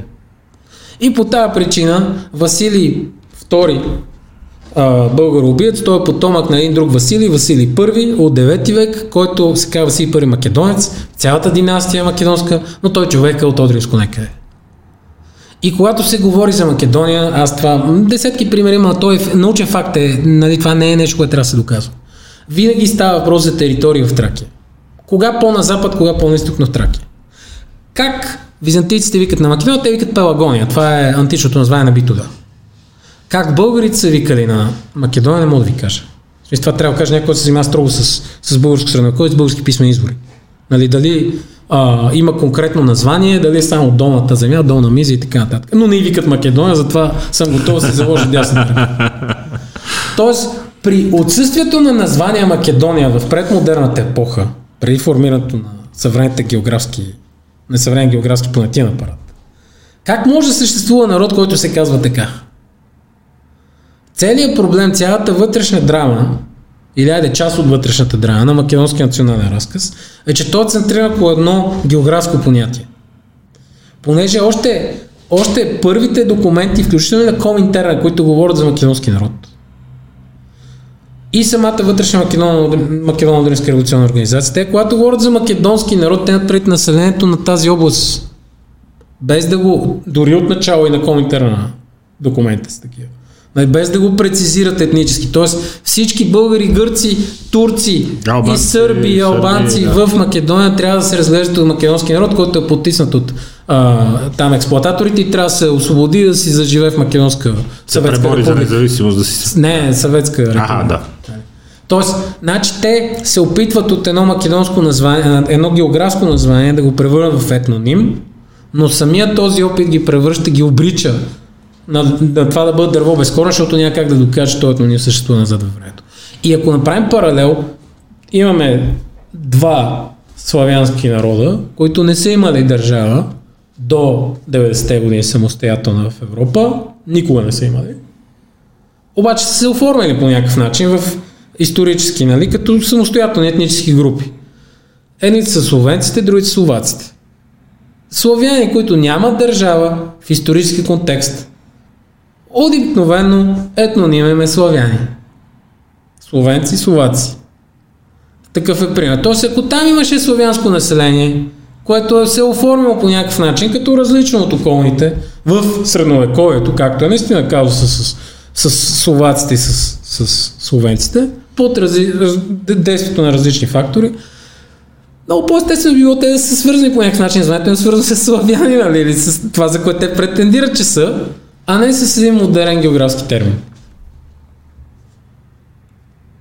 Как от тук нататък виждате вие развитието, ако може да погледнем напред към бъдещето? Защото историята до голяма степен е ясна, аз продължавам да се чудя на тези спорове, но вие сам казвате, когато трябва да хвърлиш в кошчето цялата си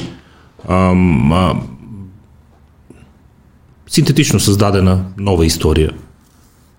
И придържайки се към фактологията, трябва да заличиш огромна част от пропагандата и от националното си самосъзнание, не знам и аз как да го нарека. Разбирам, че на тях им е много трудно, но според вас как ще се развият протеста напред? Аз мисля, че в някаква степен това е непредвидим въпрос. Първо, защото, нали ви кам, то страх на македонския елит да адресира този въпрос. Защото, хайде, България рубува на романтични представи. Македонския елит го адресира смело, но се сложи от тях да се гледна точка. Тех не ги вълнува истината. Ама те не смеят да адресират истината. Ама за тях това не е въпросът. Те въпросът си го тълкуват както си искат. За тях това е проблем, който не би трябвало да е чак толкова. Нали, ако наистина всички рубува на някакви романтични представи, да се релативизира, някой да каже, добре, ще им кажем, че Гоце е българин, да ни пуснат, нали? Ама не го правят. Не го правят, което означава, че те се притесняват, че ще има сериозни сътресения там. И аз не мисля, че се притесняват просто за политическата кариера на Заев. Този или онзи. Или на Пендаровски. Макар, че Пендаровски взе доста хитра позиция в цялата история. По-скоро мисля, че за тях самите не е ясно как ще се развие македонски национален проект. И тук е хубаво да си дадем сметка за нещо, защото аз по някакъв начин покрай всичките тия дебати, които запали нали, самата възможност за блокиране, след това самото блокиране, някакси на нас самите ни се опресниха неща, които ние си ги знаем така някакси, ама друго е да ти изникнат пак. В крайна сметка, напоследък, не знам дали си ви попадали, има двама водещи канали в YouTube с македонски происход в единия немски емигрант, другия американски. Немски емигрант, ако говориш за един културист, готин такъв, да попадали си. Здраво момче, и има сега един друг, те двамата направиха предаване, а другия се казва Кирил, той от Лос-Анджелес. Значи и двамата по различни пътища са стигнали до идеята, че в крайна сметка македонската идентичност се конструира върху български субстрат и отричи. И аз гледам ги тия хора и разбира се, на всеки българчисто национално става приятно, поне на повечето, предполагам. Сега на мен ми стана, признавам си, нали? На мен също, това, което съм гледал. Той е много интересен Боби, но този Кирил той пък още по-аналитичен, защото той от интереса си към историята и от търсенето на македонските корени всъщност е стигнал до българската история. И аз си мисля, добре, хубаво сега, има ли друга нация в Европа, защото аз не се сещам, дето редовите и членове да се будат един ден и си кате, аз не съм от тази нация. Защото няма, нали аз поне не се сещам сега някакъв пример да се даде. В Белгия има много сериозно разделение. Ама то е етническо това разделение. То е етническо и е много сериозно и езиково и културно. Има предмодерна база. Не е точно също. Ами не е, да. Точно същото и не е. Това означава, верно, тия момчета са израсли на Запад, не са продукт на македонската образователна система, те самите си оказват. Но има такива хора, и то се вижда това в коментарите под тия канали, които от Македония пишат и викат, да, и аз го видях това, наистина, отнеми много време, беше много травматично, даже ние с жена ми като го гледахме и направихме паралел с този термин, нали го знаете, излизането от гардероба за гелът. Да. Които дълго време така се повтарят, нали, че не се и след това преживяват такава травма, излизат от гардероба и казват на всички, че са геове. И по същия начин, нали, тази травмирана българска идентичност в Македония от разни малки гнезда. Аз не казвам, че това са много хора, обаче се случва. Значи, щом се случва, това означава, че този национален проект все още не е стабилен. Пример с геовете е много забавен, между другото, почва се налага вече в западната култура, нали? А ти от кога си гей? Той каза ми примерно от 6-ти клас. Той каза, а кога се разкри? 2008. Това момент, е много, момента на осъзнаване и кога се разкри вече. Да? О, 2008, лятото на 2008. Това е според мен добър пример, защото наистина става въпрос за идентичност, която е травматична и процес на преминаване на осъзнание, което е травматично. И от тази гледна точка е трудно да се каже какво ще стане. Македонския национален проект.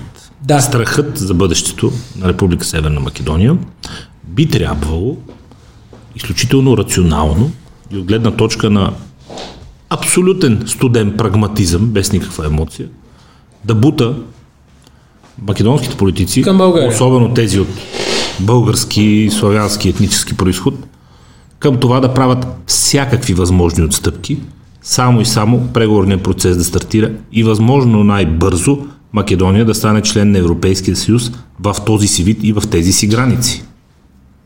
Случва се точно обратното. От тяхна страна. Остави го нашите. Аз не мисля, че ние нещо губим, че сме загубили доверието от чужите партньори, глупости на търкалето. Ние не губим нищо от тази история. И аз също мисля, че се преувеличават сериозно негативите за България. Аз не виждам никакви негативи за България, пък и да има такива изобщо не ме интересуват, но защото ние сме в позицията на силната страна този път, приемете го. Но техния интерес. Прекият им интерес е да са склонни на всякакви възможни компромиси сега и веднага, за да може максимално бързо да стартира преговорния процес и максимално бързо да приключи и те да влезат в Европейския съюз, в политически съюз, чийто фундамент е мира. Този съюз е създаден за да осигурява мир. Нали? Те да влезат в тези си граници с това си население, с тази си територия. Те правят точно обратното. Те, остави ни нас. Те. Какво ги води към това поведение, според теб? Твоя анализ, стъпвайки върху събитията назад в времето. Не, даже и според мен. То е ясно, че те се надяваха... Поведението им си противоречи на тезата с страха. Страха би трябвало да ги води към съвсем друго поведение. Те се надяваха, това е ясно. Някой да ни дръпне ушите. Да, точно това. И те и сега ще се надяват на това. И тук, аз съм го писал и това също в текста, те отдавна култивират разказа за себе си като за жертви. В момента това има ролята, да. И сега, ама тя винаги е била така. Да. И сега ето да още по-ясно. Един съседен, там народ, изведнъж им предявява някакви претенции, ето имаш и гърците, сега се появяват други, искат нещо, което е чуждо на Евросъюза като ценности и те очакват наистина България да по някакъв начин да направи компромиса. Само, че този път наистина удариха на камък, до голяма степен за изненада всички. Аз продължавам да смятам, че в така позитивното развитие на този казус ще завърши за взаимен компромис. Надявам се, че нали, ако България се изиграе карта добре, и зависи какво ще е стечението на международната ситуация, разбира се, защото в крайна сметка ние сме част от глобален свят. За да е взаимен компромиса, той предполага, че и ние трябва да направим някакви отстъпки, освен езика. Аз за езика. Пак ще цитирам моя приятел, защото той го дефинира много добре. Айде първо да ви питам аз съм гост, ама ще ви питам вас. Вие какво мислите за македонски език? Мисля, че е диалект на български език, в който са вкарани изкуствено няколко различни буквички, думички. Манол Глишев, между другото, беше написал много хубав анализ, защо това е един и същ език, тъй като това са единствените два езика. Мога да го намеря, да го погледна някъде, ставаше дума за падежи, за... Да, не, това е ясно, но аз мога да ви го кажа. Еднакви двата езика, да. Не, хубаво, лингвистично казано, нали, защото наистина става въпрос за лингвистика. Български език е единствен език, който няма падежи, има само архаични статии от падежи, няма инфинитив и формира сравнителни степени с по-ина и така нататък. Всичко това го има в македонския, нали, в македонската норма, така да го наречем. Също така този език започва да се обособява от общото славянско море, нали, там някъде през средновековието, и тези процеси очевидно върват по същия начин и в Македония. Сега има контактни зони с сръбския, те са много север, той и в Северна България има контактни зони с сръбския, те са по-голямата част от тях са обаче в Сърбия. По политически причини лингвистичната граница не дублира националната. Да. Така че, освен това, много важно е, защото много хора казват, включително бабаята, една журналистка го каза, като си приказваха там в референдум Добрина Чешмеджиева, ще цитираме, защото го кажа жената. Викам, добре, аз не ги разбирам сега. Като ти тая сериозни затруднения, това ги разбира, значи то си е различен език. По принцип един език не се дефинира по степента на разбиране.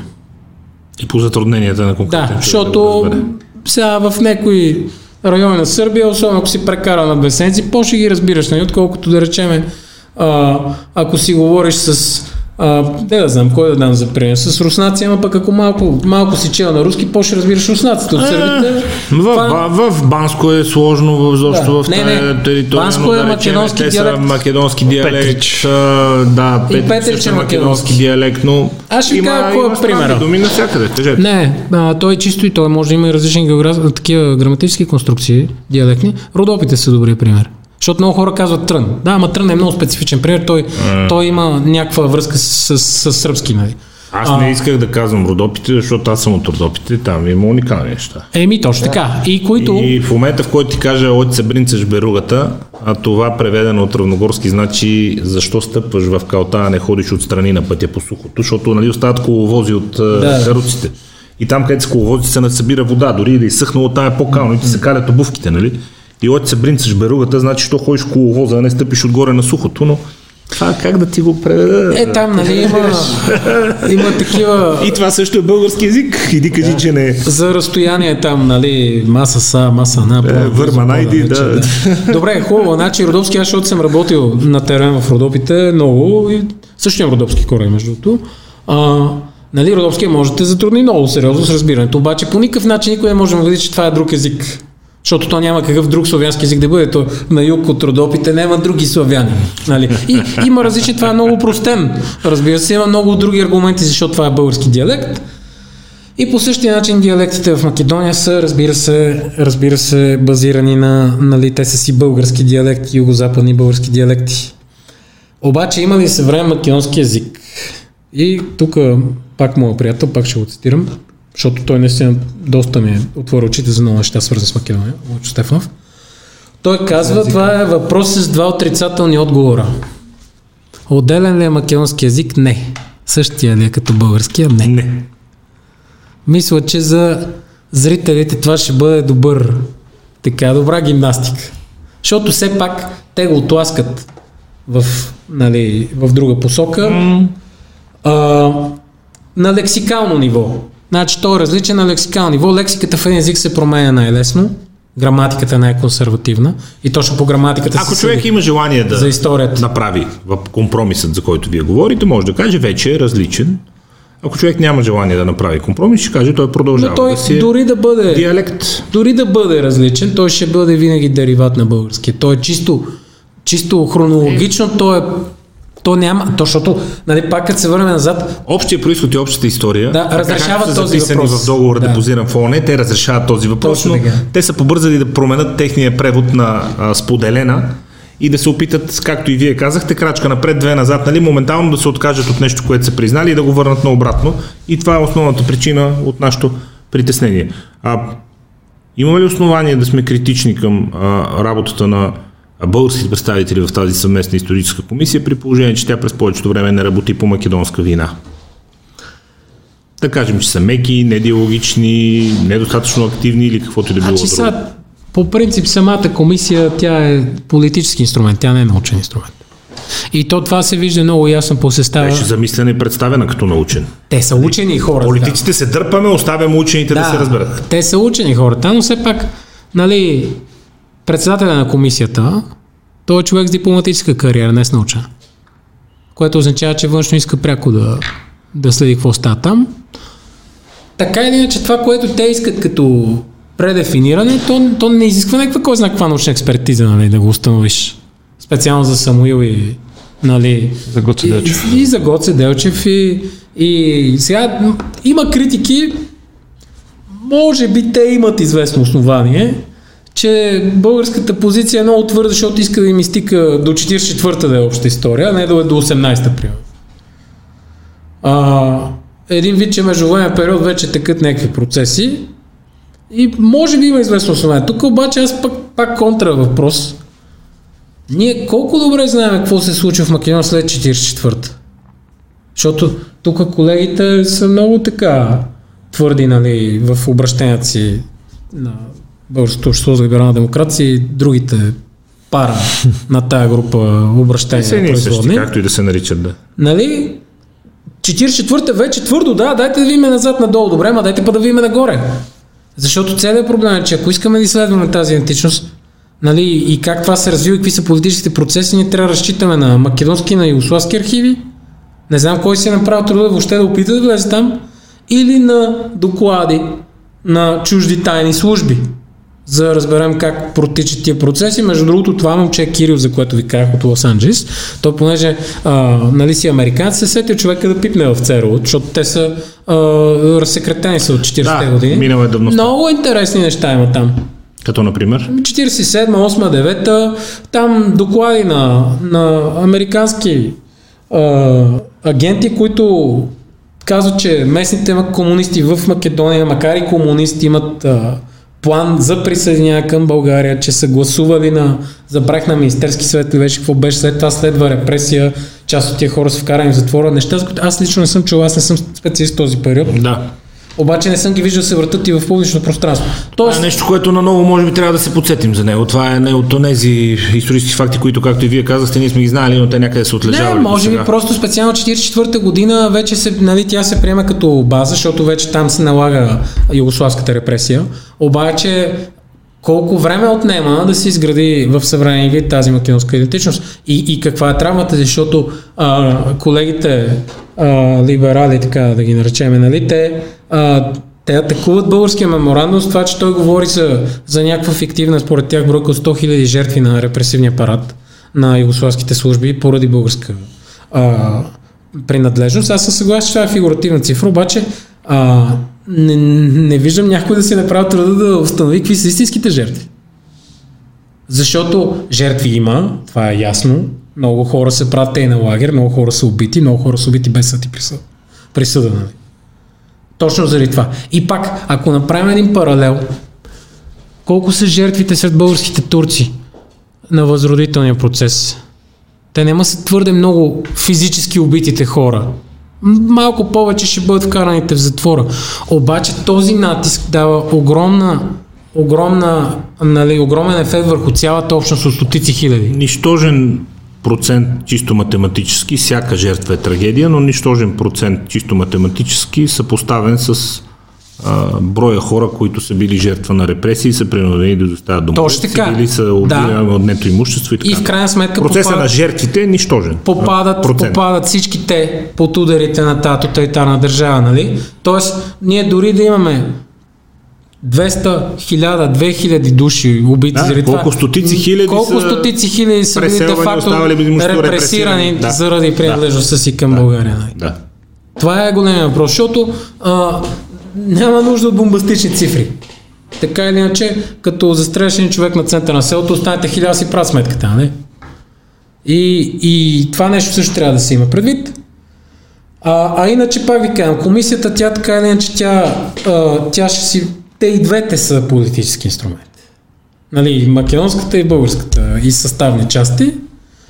И точно за това, като се постигне политическо решение, ако се постигне, ще се постигне и решение в комисията. Това каза между другото и точно Иван Илчев, като се върнаха, че точно някои неща, по които се разберат историците. Точно това каза и между другото вика, ние се споразумяхме там по някакви неща, Гоце Делчев там да ръбърат други неща каза и съответно вика няма политическо съгласие, вика от страна на политиците да ги въведат тези неща. Да, и всъщност ние се разбираме, но това се седи така и няма никакъв. Това беше основно критика обаче по отново към Република Северна Македония, тъй като той каза много от нещата, които изчисваме ние в комисията, те отказват да ги въведат после в образователната им система и да ги възприемат вече като истина и като база на гражданото членство. Каква е ползата от тази комисия? Просто си говорим. Не, ползата е много важна, защото ако нямаше комисията, ние нямаше да видим те как...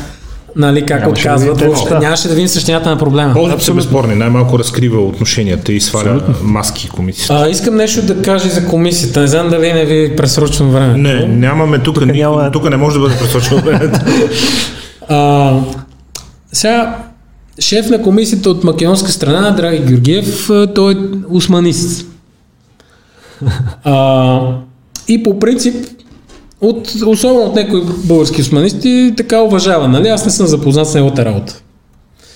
И даже, нали, така беше някакъв светъл лъч, че това е някакъв по-нормален човек и по-диалогичен. И той може би наистина такъв, защото може би сте попадали в мрежата, имаше разни негови изказвания, как е време да се преосмисли историята, спре да се зачертава българин там, където пише и така.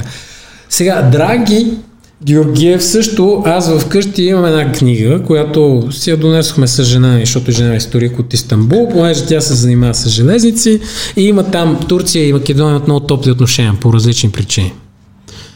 Също и поради това, че Ататюрк е учил в Битоля, въобще те си имат така топли отношения. И съвместно издание на македонски на турски, на македонски документи от 19 век.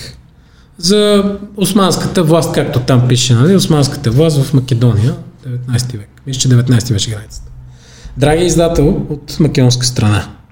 И Цочо Билярски от архива беше посочил, че там, където те са на билингвална документа, на турски и на македонски, там, където пише българи, в анотациите, въобще на турски документите, македонският текст българите ги няма.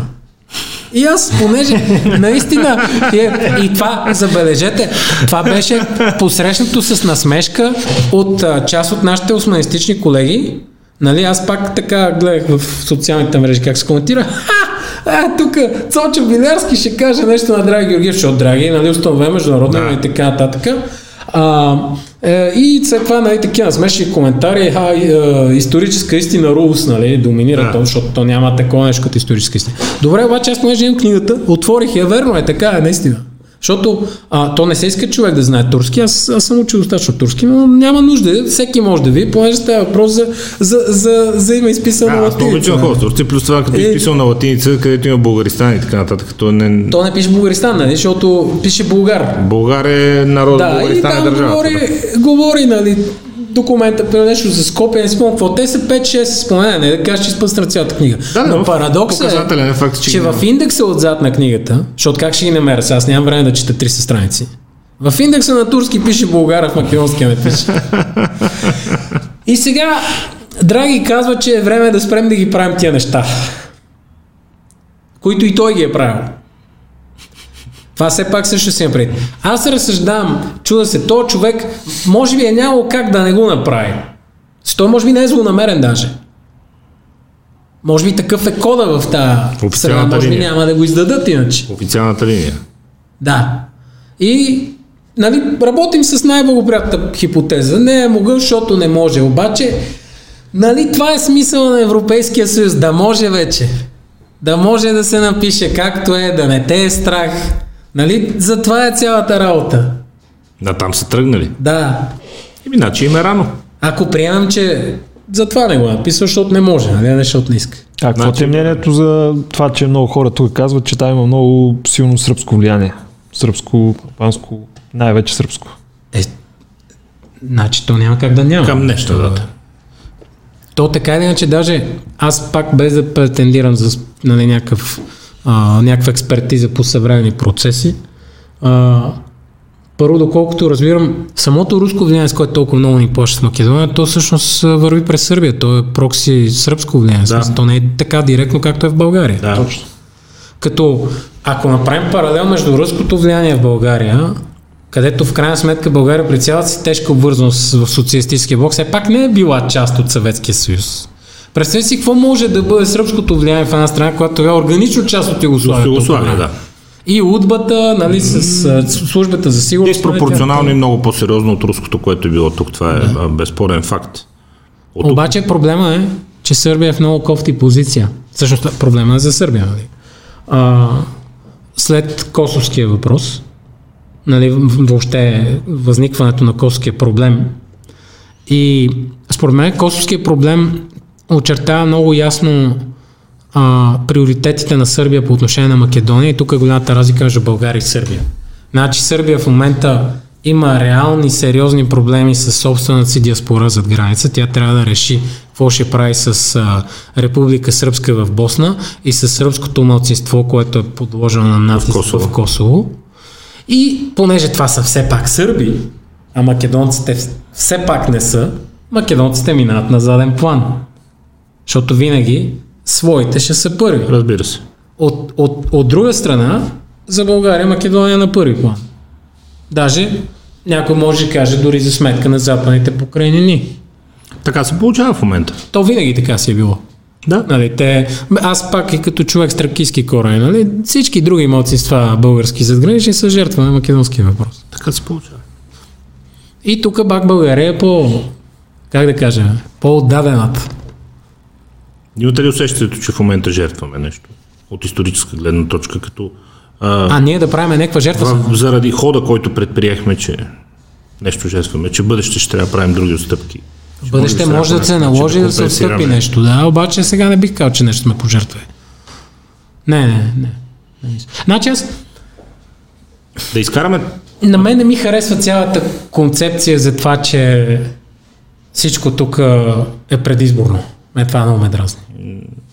Според мен е случайно съвпадение. Дошло е времето на тези процеси. Може да има някакво значение. Ние трябваше да кажем, съгласни ли сме или не, да започне преговорната рамка. След като има нарушение на договора от тяхна страна, най-малкото е това, че саботираха работа на историческата комисия. Ето, не сме съгласни, но кога да започне да бъде даден старта на тези преговори, какво общо има това с германското председателство и с нашите избори, както и да е. И нека да кажем, че има пълен парламентарен консенсус по тази линия. Малко взето и обществен, партии, плюс президент, плюс правителство. Плюс точно така, при сериозен конфликт между президентската институция от една страна и правителството, те излезаха с един позиция по този въпрос, т.е. свеждането на нещата до елементарна политическа някаква така политически ход от страна на ВМРО, за да си качи 4%-ната бариера е много опростено. Смешно, аз миналата седмица, преди 4 дни, когато бях при Василин Дремджиев, той ми бях давал заложници на ВМРО, казвам, чакайте, има пълен обществен консенсус, 85-90% от хората. Има пълен политически консенсус парламентарен. Има консенсус между президент и изпълнителна власт и ми говорите, че някой бил заложник на някакво смисъл. Не е сериозно дори да го обсъждаме това. Искам даже да обърна внимание, че все пак, значи от една страна, дори такава партия като Да, България, която е всъщност фокус на либерални течения, Тя така или иначе параксонс не е дясна партия, нали? Въпреки че се никога не са имали тази претенция, което е честна позиция. Да. Като лейбъл, ДСБ са дясната партия, между другото много хора в ДСБ подкрепят тази позиция. Но дори и лидера на Да, България, той също излезе с така, нали, критикува политиката на правителството, но в крайна сметка тя била неправилна, ама тя станала неизбежна, защото правителството не се е справило, пък ние трябва да направим филиал на някакъв университет в Македония и всичко ще е наред. Не, аз ги четох всичките точки, да не навлизаме. Те на места напомнят даже програма за анексия на някакви места. Имаше доста травма работи и там. Но все пак... Еми не, ще им направим сега клон на университет там и всичко ще приключи. Дори такъв, те така и не, че това трябва те да го решат, дали ние нещо ще правим там. Това не е наше решение. Но въпросът е, че дори човек, който се някакси се явява политически представител на обществения елит, който излиза с тия обращения, дори той не си позволи да конфронтира пряко тази позиция, което за мен е много показателно за консенсуса в българското общество. И за това, че ще има сериозен политически негатив, ако се опитиш да конфронтираш пряко. Единственият политически играч, който аз видях да излезе открито не е съгласен, това е Цветанов с неговия нов политически проект. Което само казвам, да не навлизаме в политически дебати, но трябва да се каже кой къде седи и как е застанал. Да не надценяваме там нещата и да не раздаваме незаслужени комплименти за политически играчи. Да излезем малко извън границите на нашите регионални тук теми, които в крайна сметка бяха повода и за този изключително сериозен текст и за днешния разговор. Много хора казаха, че избирането на Тръмп, идването му на власт е сложило край на разговор с глобализма и е дошло за връщането на националните държави. Временно, разбира се, не за винаги. Никой няма такава сила, че за винаги да промени хода на историята и хода на естествените процеси, но те казват Тръмп, възхода на хора като Орбан, като Качински, доведе до това отново да се върне разговорът за националните държави, а не за аморсния глобален проект на свободната търговия и на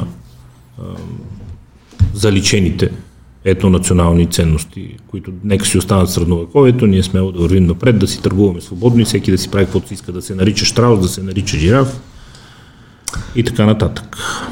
Значи аз първо мисля, че Тръмп на власт го качи точно форсираната политкоректност в Америка.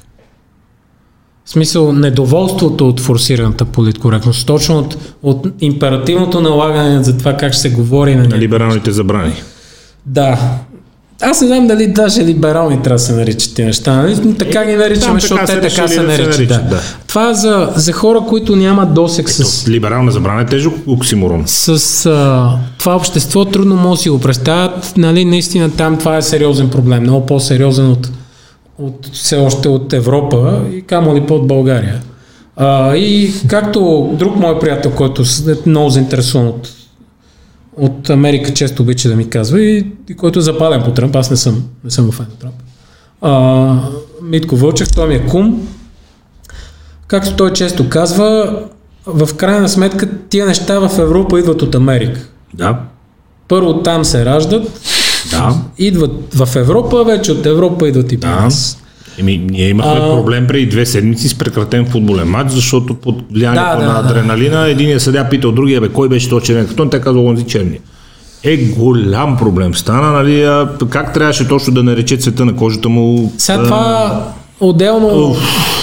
Това са комплекси на общества, които имат някаква травма от колониализма. България няма такава. Нали, ние въобще не сме страна в този спор. По-скоро аз мисля, че нито Орбан, нито Качински са някакви много светли примери за мен. Те също специално Качински може би... Не съм смисъл на светли примери, хора, които въвеждат войнстващия национализъм като нова догма. Ама то пак е някаква риторика, защото те никога няма да излязат от Съюза. Те ще продължат да цитат Съюза. Политиката всичко е риторика. Не е така. Значи има и реални действия, нали? В крайна сметка то затова е политика. Иначе ще да е просто риторика. Обаче по-важното от това дали има фигури, които се определят, защото всъщност ние ако разгледаме Тръмп, Качински и Орбан в този дискурс, как те връщат нали, интернационализма и глобализма го обръщат към националното, това означава... Нека добавим Ердоган, нека добавим Болсонаро, нека... Да пази Господ Ердоган да го добавяме. Към този тип лидери. Да. Искам да кажа, че ние ако ги вкараме тия хора в тая кохорта и така кажем, че те ще върнат националното, означава влезем в либералния дискурс. Защото те това казват. В смисъл, ето това са тия. Лошите. И ако вие по някакъв начин се асоциирате с национална принадлежност и така нататък, това сте вие. Нали, това е, тоест това е, което моите колеги ми казаха. Те са лошите, да. Нали, ама ти харесваш Тръмп, значи, нали? Шум, ти прикажеш тук такива работи. И аз така не, че мисля, че те са по-скоро следствие. Айде сега Ердоган, то е различен, турската политика е много по-различна, защото не е толкова повлияна от Запада, там има други процеси. Добре. Обаче за Качински... Вадим го него, ще добавим Борис Джонсън. Да, ето, например, нали. Този... така европейско-американски регион, нали? Те са, според мен, тия хора са симптом. Те не са решение, те са симптом, нали? Те са реакция на този тип налагаща се политическа реторика. Става въпрос за реакционерство, да. И според мен тук се светлината в края на тунела, за мен е лично, защото аз смятам, това ще го кажа в прав текст, смятам, че няма по-добра форма за обществена организация от националната държава. Няма по-стабилна форма за обществена организация. Империите се разпадат в кръв. Винаги или почти винаги. Почти винаги. Сме императивни. Югославия се разпадна в кръв. Югославия беше империя. Нали, малка империя, но империя. Малка. Съветския съюз се разпадна с много по-малко кръв, отколкото би се очаквало така грандиозна империя се разпадне. Но също с много кръв и до преди един месец продължаваше се лее кръв. И още се лее, в Украйна се лее. Да, вероятно някъде, нали? Продължава. И ще се лее още. И империите така умират в кръв. Национална държава разпаднала се, аз не знам. Така от само себе си. Може би Македония ще е единствен такъв пример. И изключително позитивен. От тая позиция, като изходиме, нали, хубавото в цялата работа е, че предефинирането на такива големи обществено-политически организми, които са държавите и техните основи, не е по силите нито на едно поколение, нито на конкретно само на елита. Защото ето колко години вече съществува Евросъюза с всичко добро, което той ни носи, защото Евросъюза за мен реши много сериозни национални проблеми на България и се надявам да продължи да ги решава. Обаче не са се разпаднали националните държави, не са се дезинтегрирали. На някои от тях ролята се засили идентичност. На някои от тях ролята се засили и образът да се засили в рамките на Съюза. Да. Ама и дори да са латентни, нали? Те пак. Какво от това? Пак ще съществува. Това не е по силите на шепа учени да се съберат, както между другото четох и такива текстове, нали, докато подготвях моя, че някои колеги са били събрали миналата година в Велико Търново и са обединили, че българската нация трябва да се предефинира от етнокултурна в гражданска. Тоест те си го решили това. Тя така е, че българската нация има граждански елемент, защото българските турци са част от българската нация. Добре, арменци. Точно така, всякакви други групи малцинства. Гърци по морето. Едва ли някой има някакъв проблем с това. Аз съм израснал в Емона, Кошихте, изказваше Деспина. Един Господ знае как попаднала гъркиня, която цял живот си живяла там. И какво? Но нали, ако се върнем върху фокуса на тази среща, те там се разбрали за нещо, но в крайна сметка това няма никакво значение. Те какво се разбрали, защото тези процеси не се договарят. Въпреки че либералния исторически прочит, той така го нарича, 19 век формирането на нацията, то било договорено. И езика бил договорен и така нататък. Елитите го договарят. Помежду си. Там да кажем Йоаким Кърчовски, нали? И образно казвам сега, нали, шегувам се. Въпросът е, че това нещо всъщност не подлежи на договаряне по този начин. Значи, най-близкото нещо, което се е случило до договаряне, за което аз мога да се сетя, е Германия след войната, на която тя си отрича някаква част от националните ценности, защото е дълбоко травмирано. Първо, Германия е крайно непредставителен пример, защото е супер травматизирано обществото и защото в някаква степен то наистина... Тито да е нещо, но бременено от тежки исторически комплекси с всички основания, разбира се. С някои основания, защото в крайна сметка всички си измиват ръцете с нея и за първата и за втората основна война. Тя не е единствения виновник. Пропускат французите на лекичко. Да, защото, примерно, французите ни подариха кървавия край на Югославия, да речем, но както и да е. Тоест, дори Германия, която е пример за екстремен пример за травмирано общество, където има някакво договаряне, дайте да приемем, че сме виновни за Холокоста, защото наистина са виновни. Виновни съм за войната, там вече колко са виновни е друг въпрос, нали? И така нататък. Обаче дори те не са се разпаднали като национална държава, даже са по-силни в момента, те по някакъв мек начин, те са отново, в крайна сметка, те доминират Европа. Тоест, не подлежи, не е на това поколение поне, не е ролята да закрие националните държави. Освен това, всички тия хора, особено интелектуалното течение и левичарското, и либералното, които все повече върват към някакво такова сливане, те не ни казват какво ще дойде след това. Хубаво да кажем, да разпадат се нациите и какво ще правим след това. А това е много сериозен проблем за мен. Свободна търговия, свободен избор на място, където да живееш и да работиш. Той сега го има това. Общи езици, на които да се разбираме, технологиите скъсяват разстоянието, улесняват живота и да не знаеш местния език, включиш си телефона, той ти превежда в реално време, бачкаш, пътуваш си, изобщо... Хубаво ли е, това го правим. Ние го правим и сега.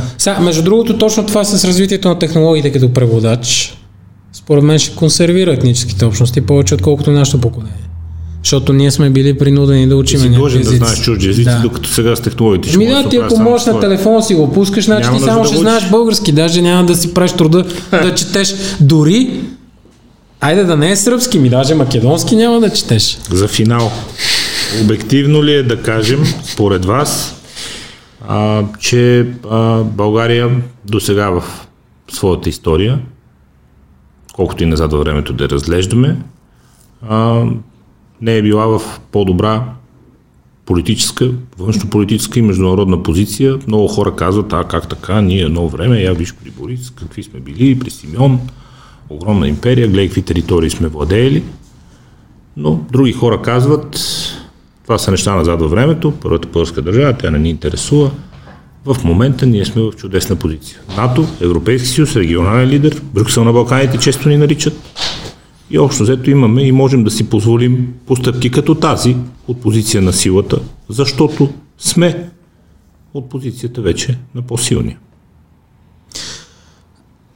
Аз ще отговоря така. Сега първо, ние специално по отношение на Македония, както ви казах, когато тя сама, като не е част от Югославия, винаги ще сме от позиция на силата. Което, нали, то хубаво се използва като атрактивност, да бъдем атрактивни като силни, а не лоши като силни. Но това зависи от контекста. Ако гледаме в историческа перспектива, да приемеме, че на Балканите, откакто е Аспаруха минал Дунава до ден днешен, на Балканите има определени пространства, в които България оперира, когато съществува като държава.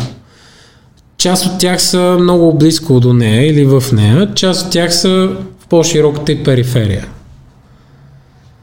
И ако погледнем и Първото българско царство, и Второто българско царство, и Третото българско царство с Балканската война, с Първата световна война, с Втората световна война, и сега ще видим, че една такава зона, в която България винаги присъства, когато е силна, е Македония.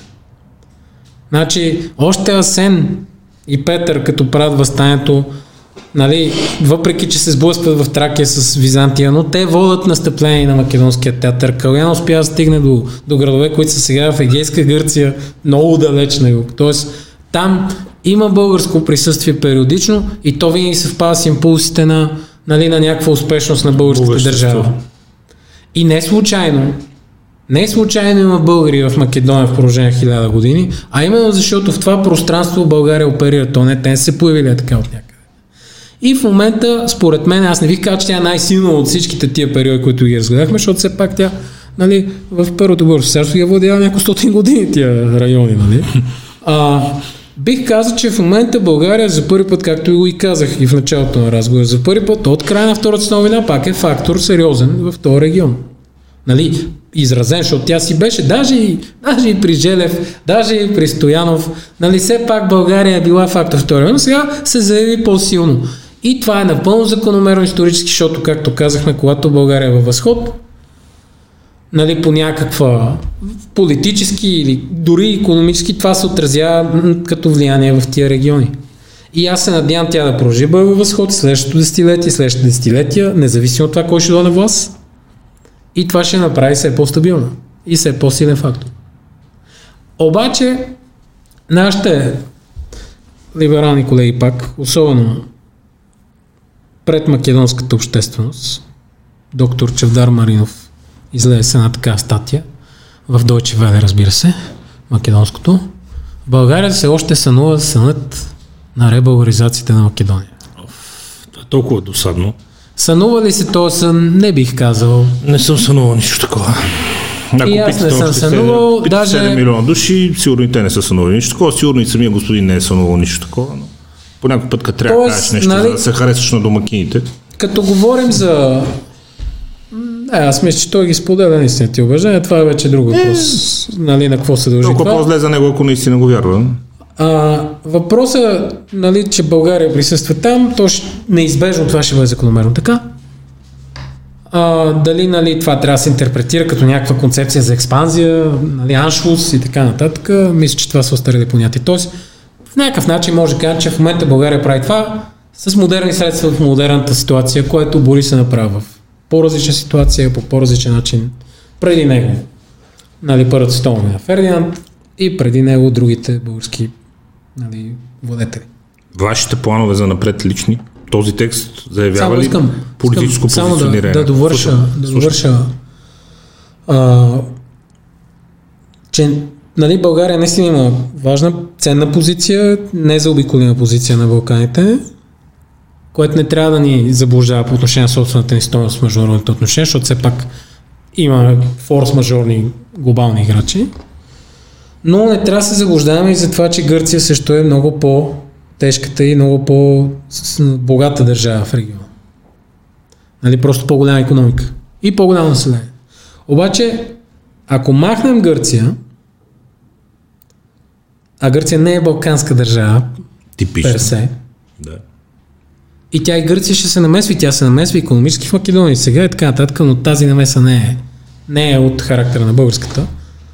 Ако махнем Гърция, в крайна сметка, има ли друга държава с по-тежка позиция на Балканския полуостров в момента? Не, разбира се. А има ли друга държава, която има перспективи да бъде с по-тежка позиция? Не. Поради редици причини не. Защото, нали, работа с това, че Румъния не е точно балканска държава и тя няма ясно изразен интерес на Балканите. Нито Гърция, нито Турция. Нито Турция, да.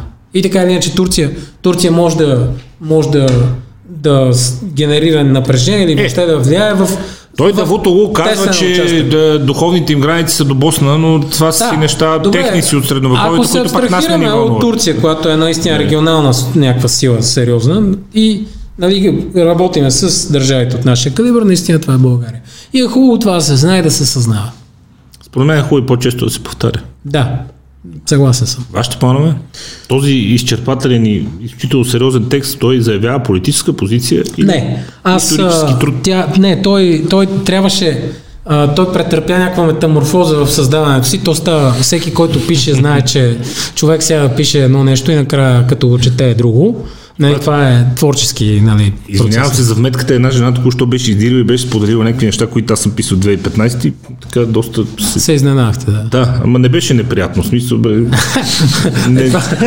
Много пъти се шокирам от щуротиите, които съм писал едно време, този текст специално беше щото окей. Не, аз имам предвид, като седнеш да го пишеш и след това като го напишеш и трябваш да го редактираш и бига, бе, аз това ли исках да пиша? Нали?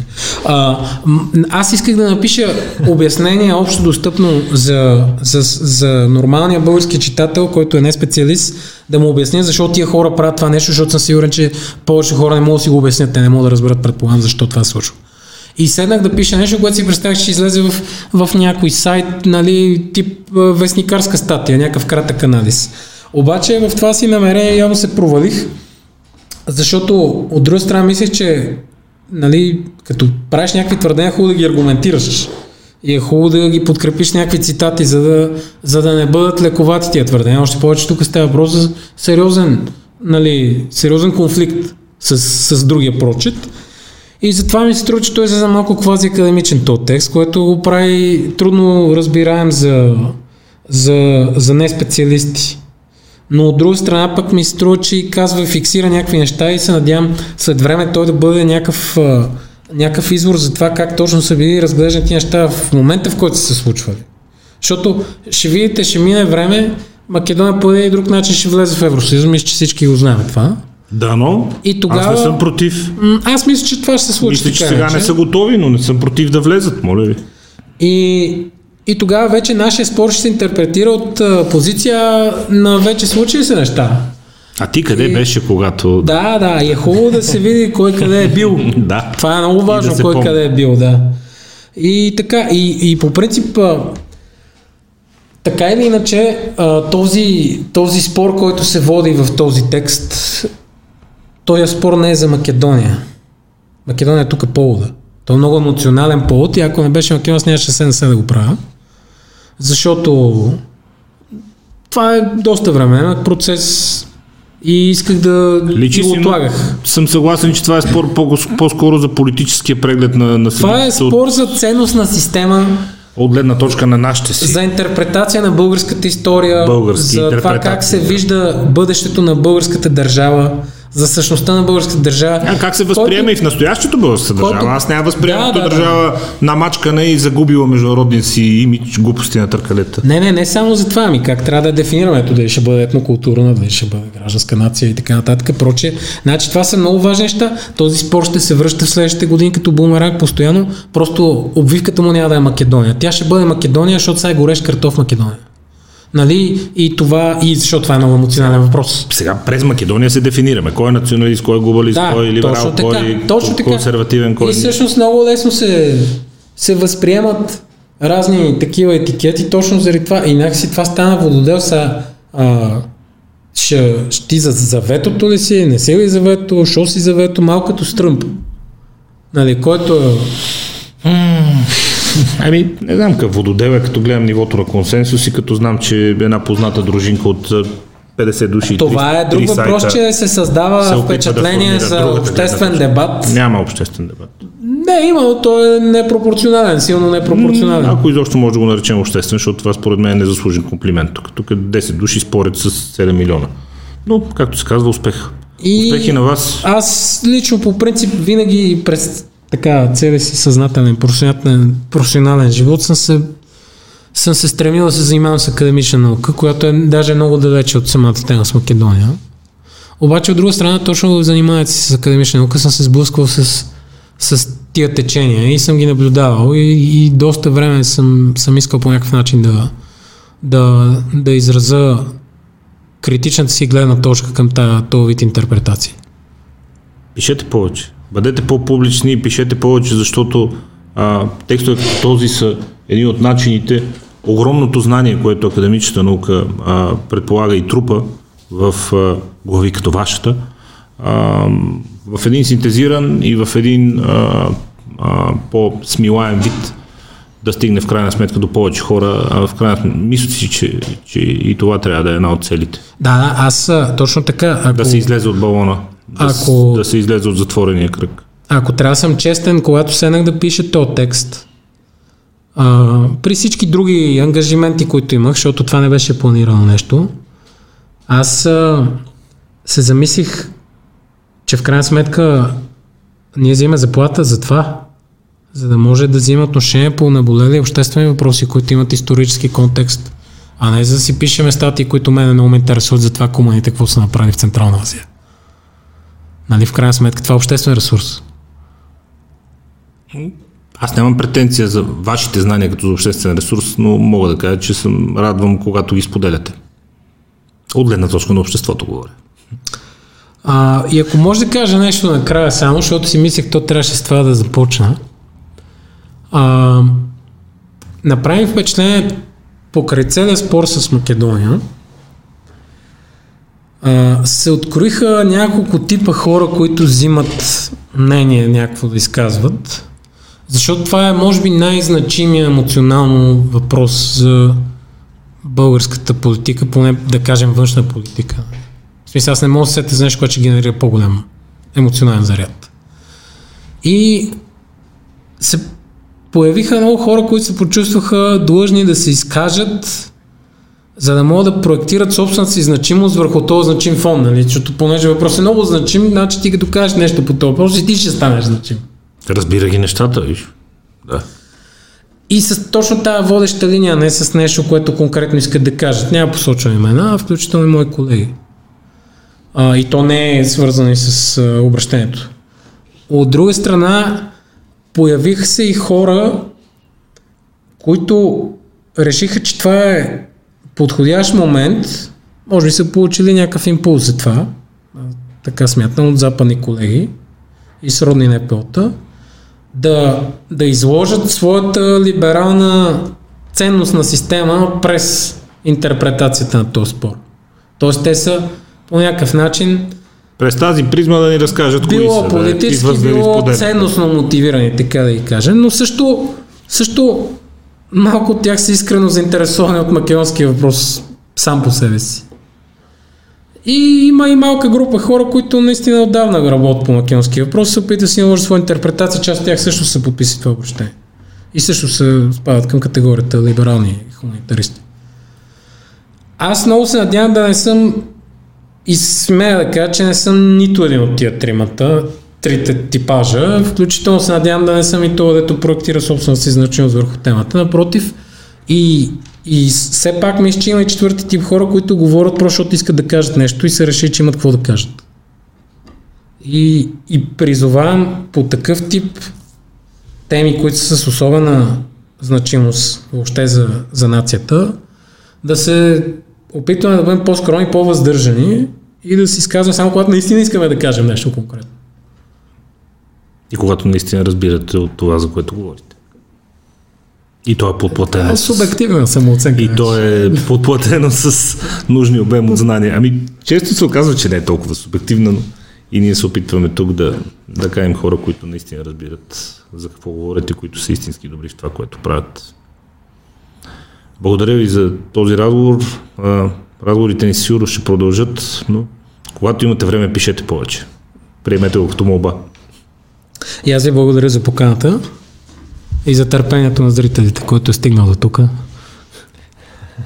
Ще има много такива. До нови срещи. Успех! До скоро!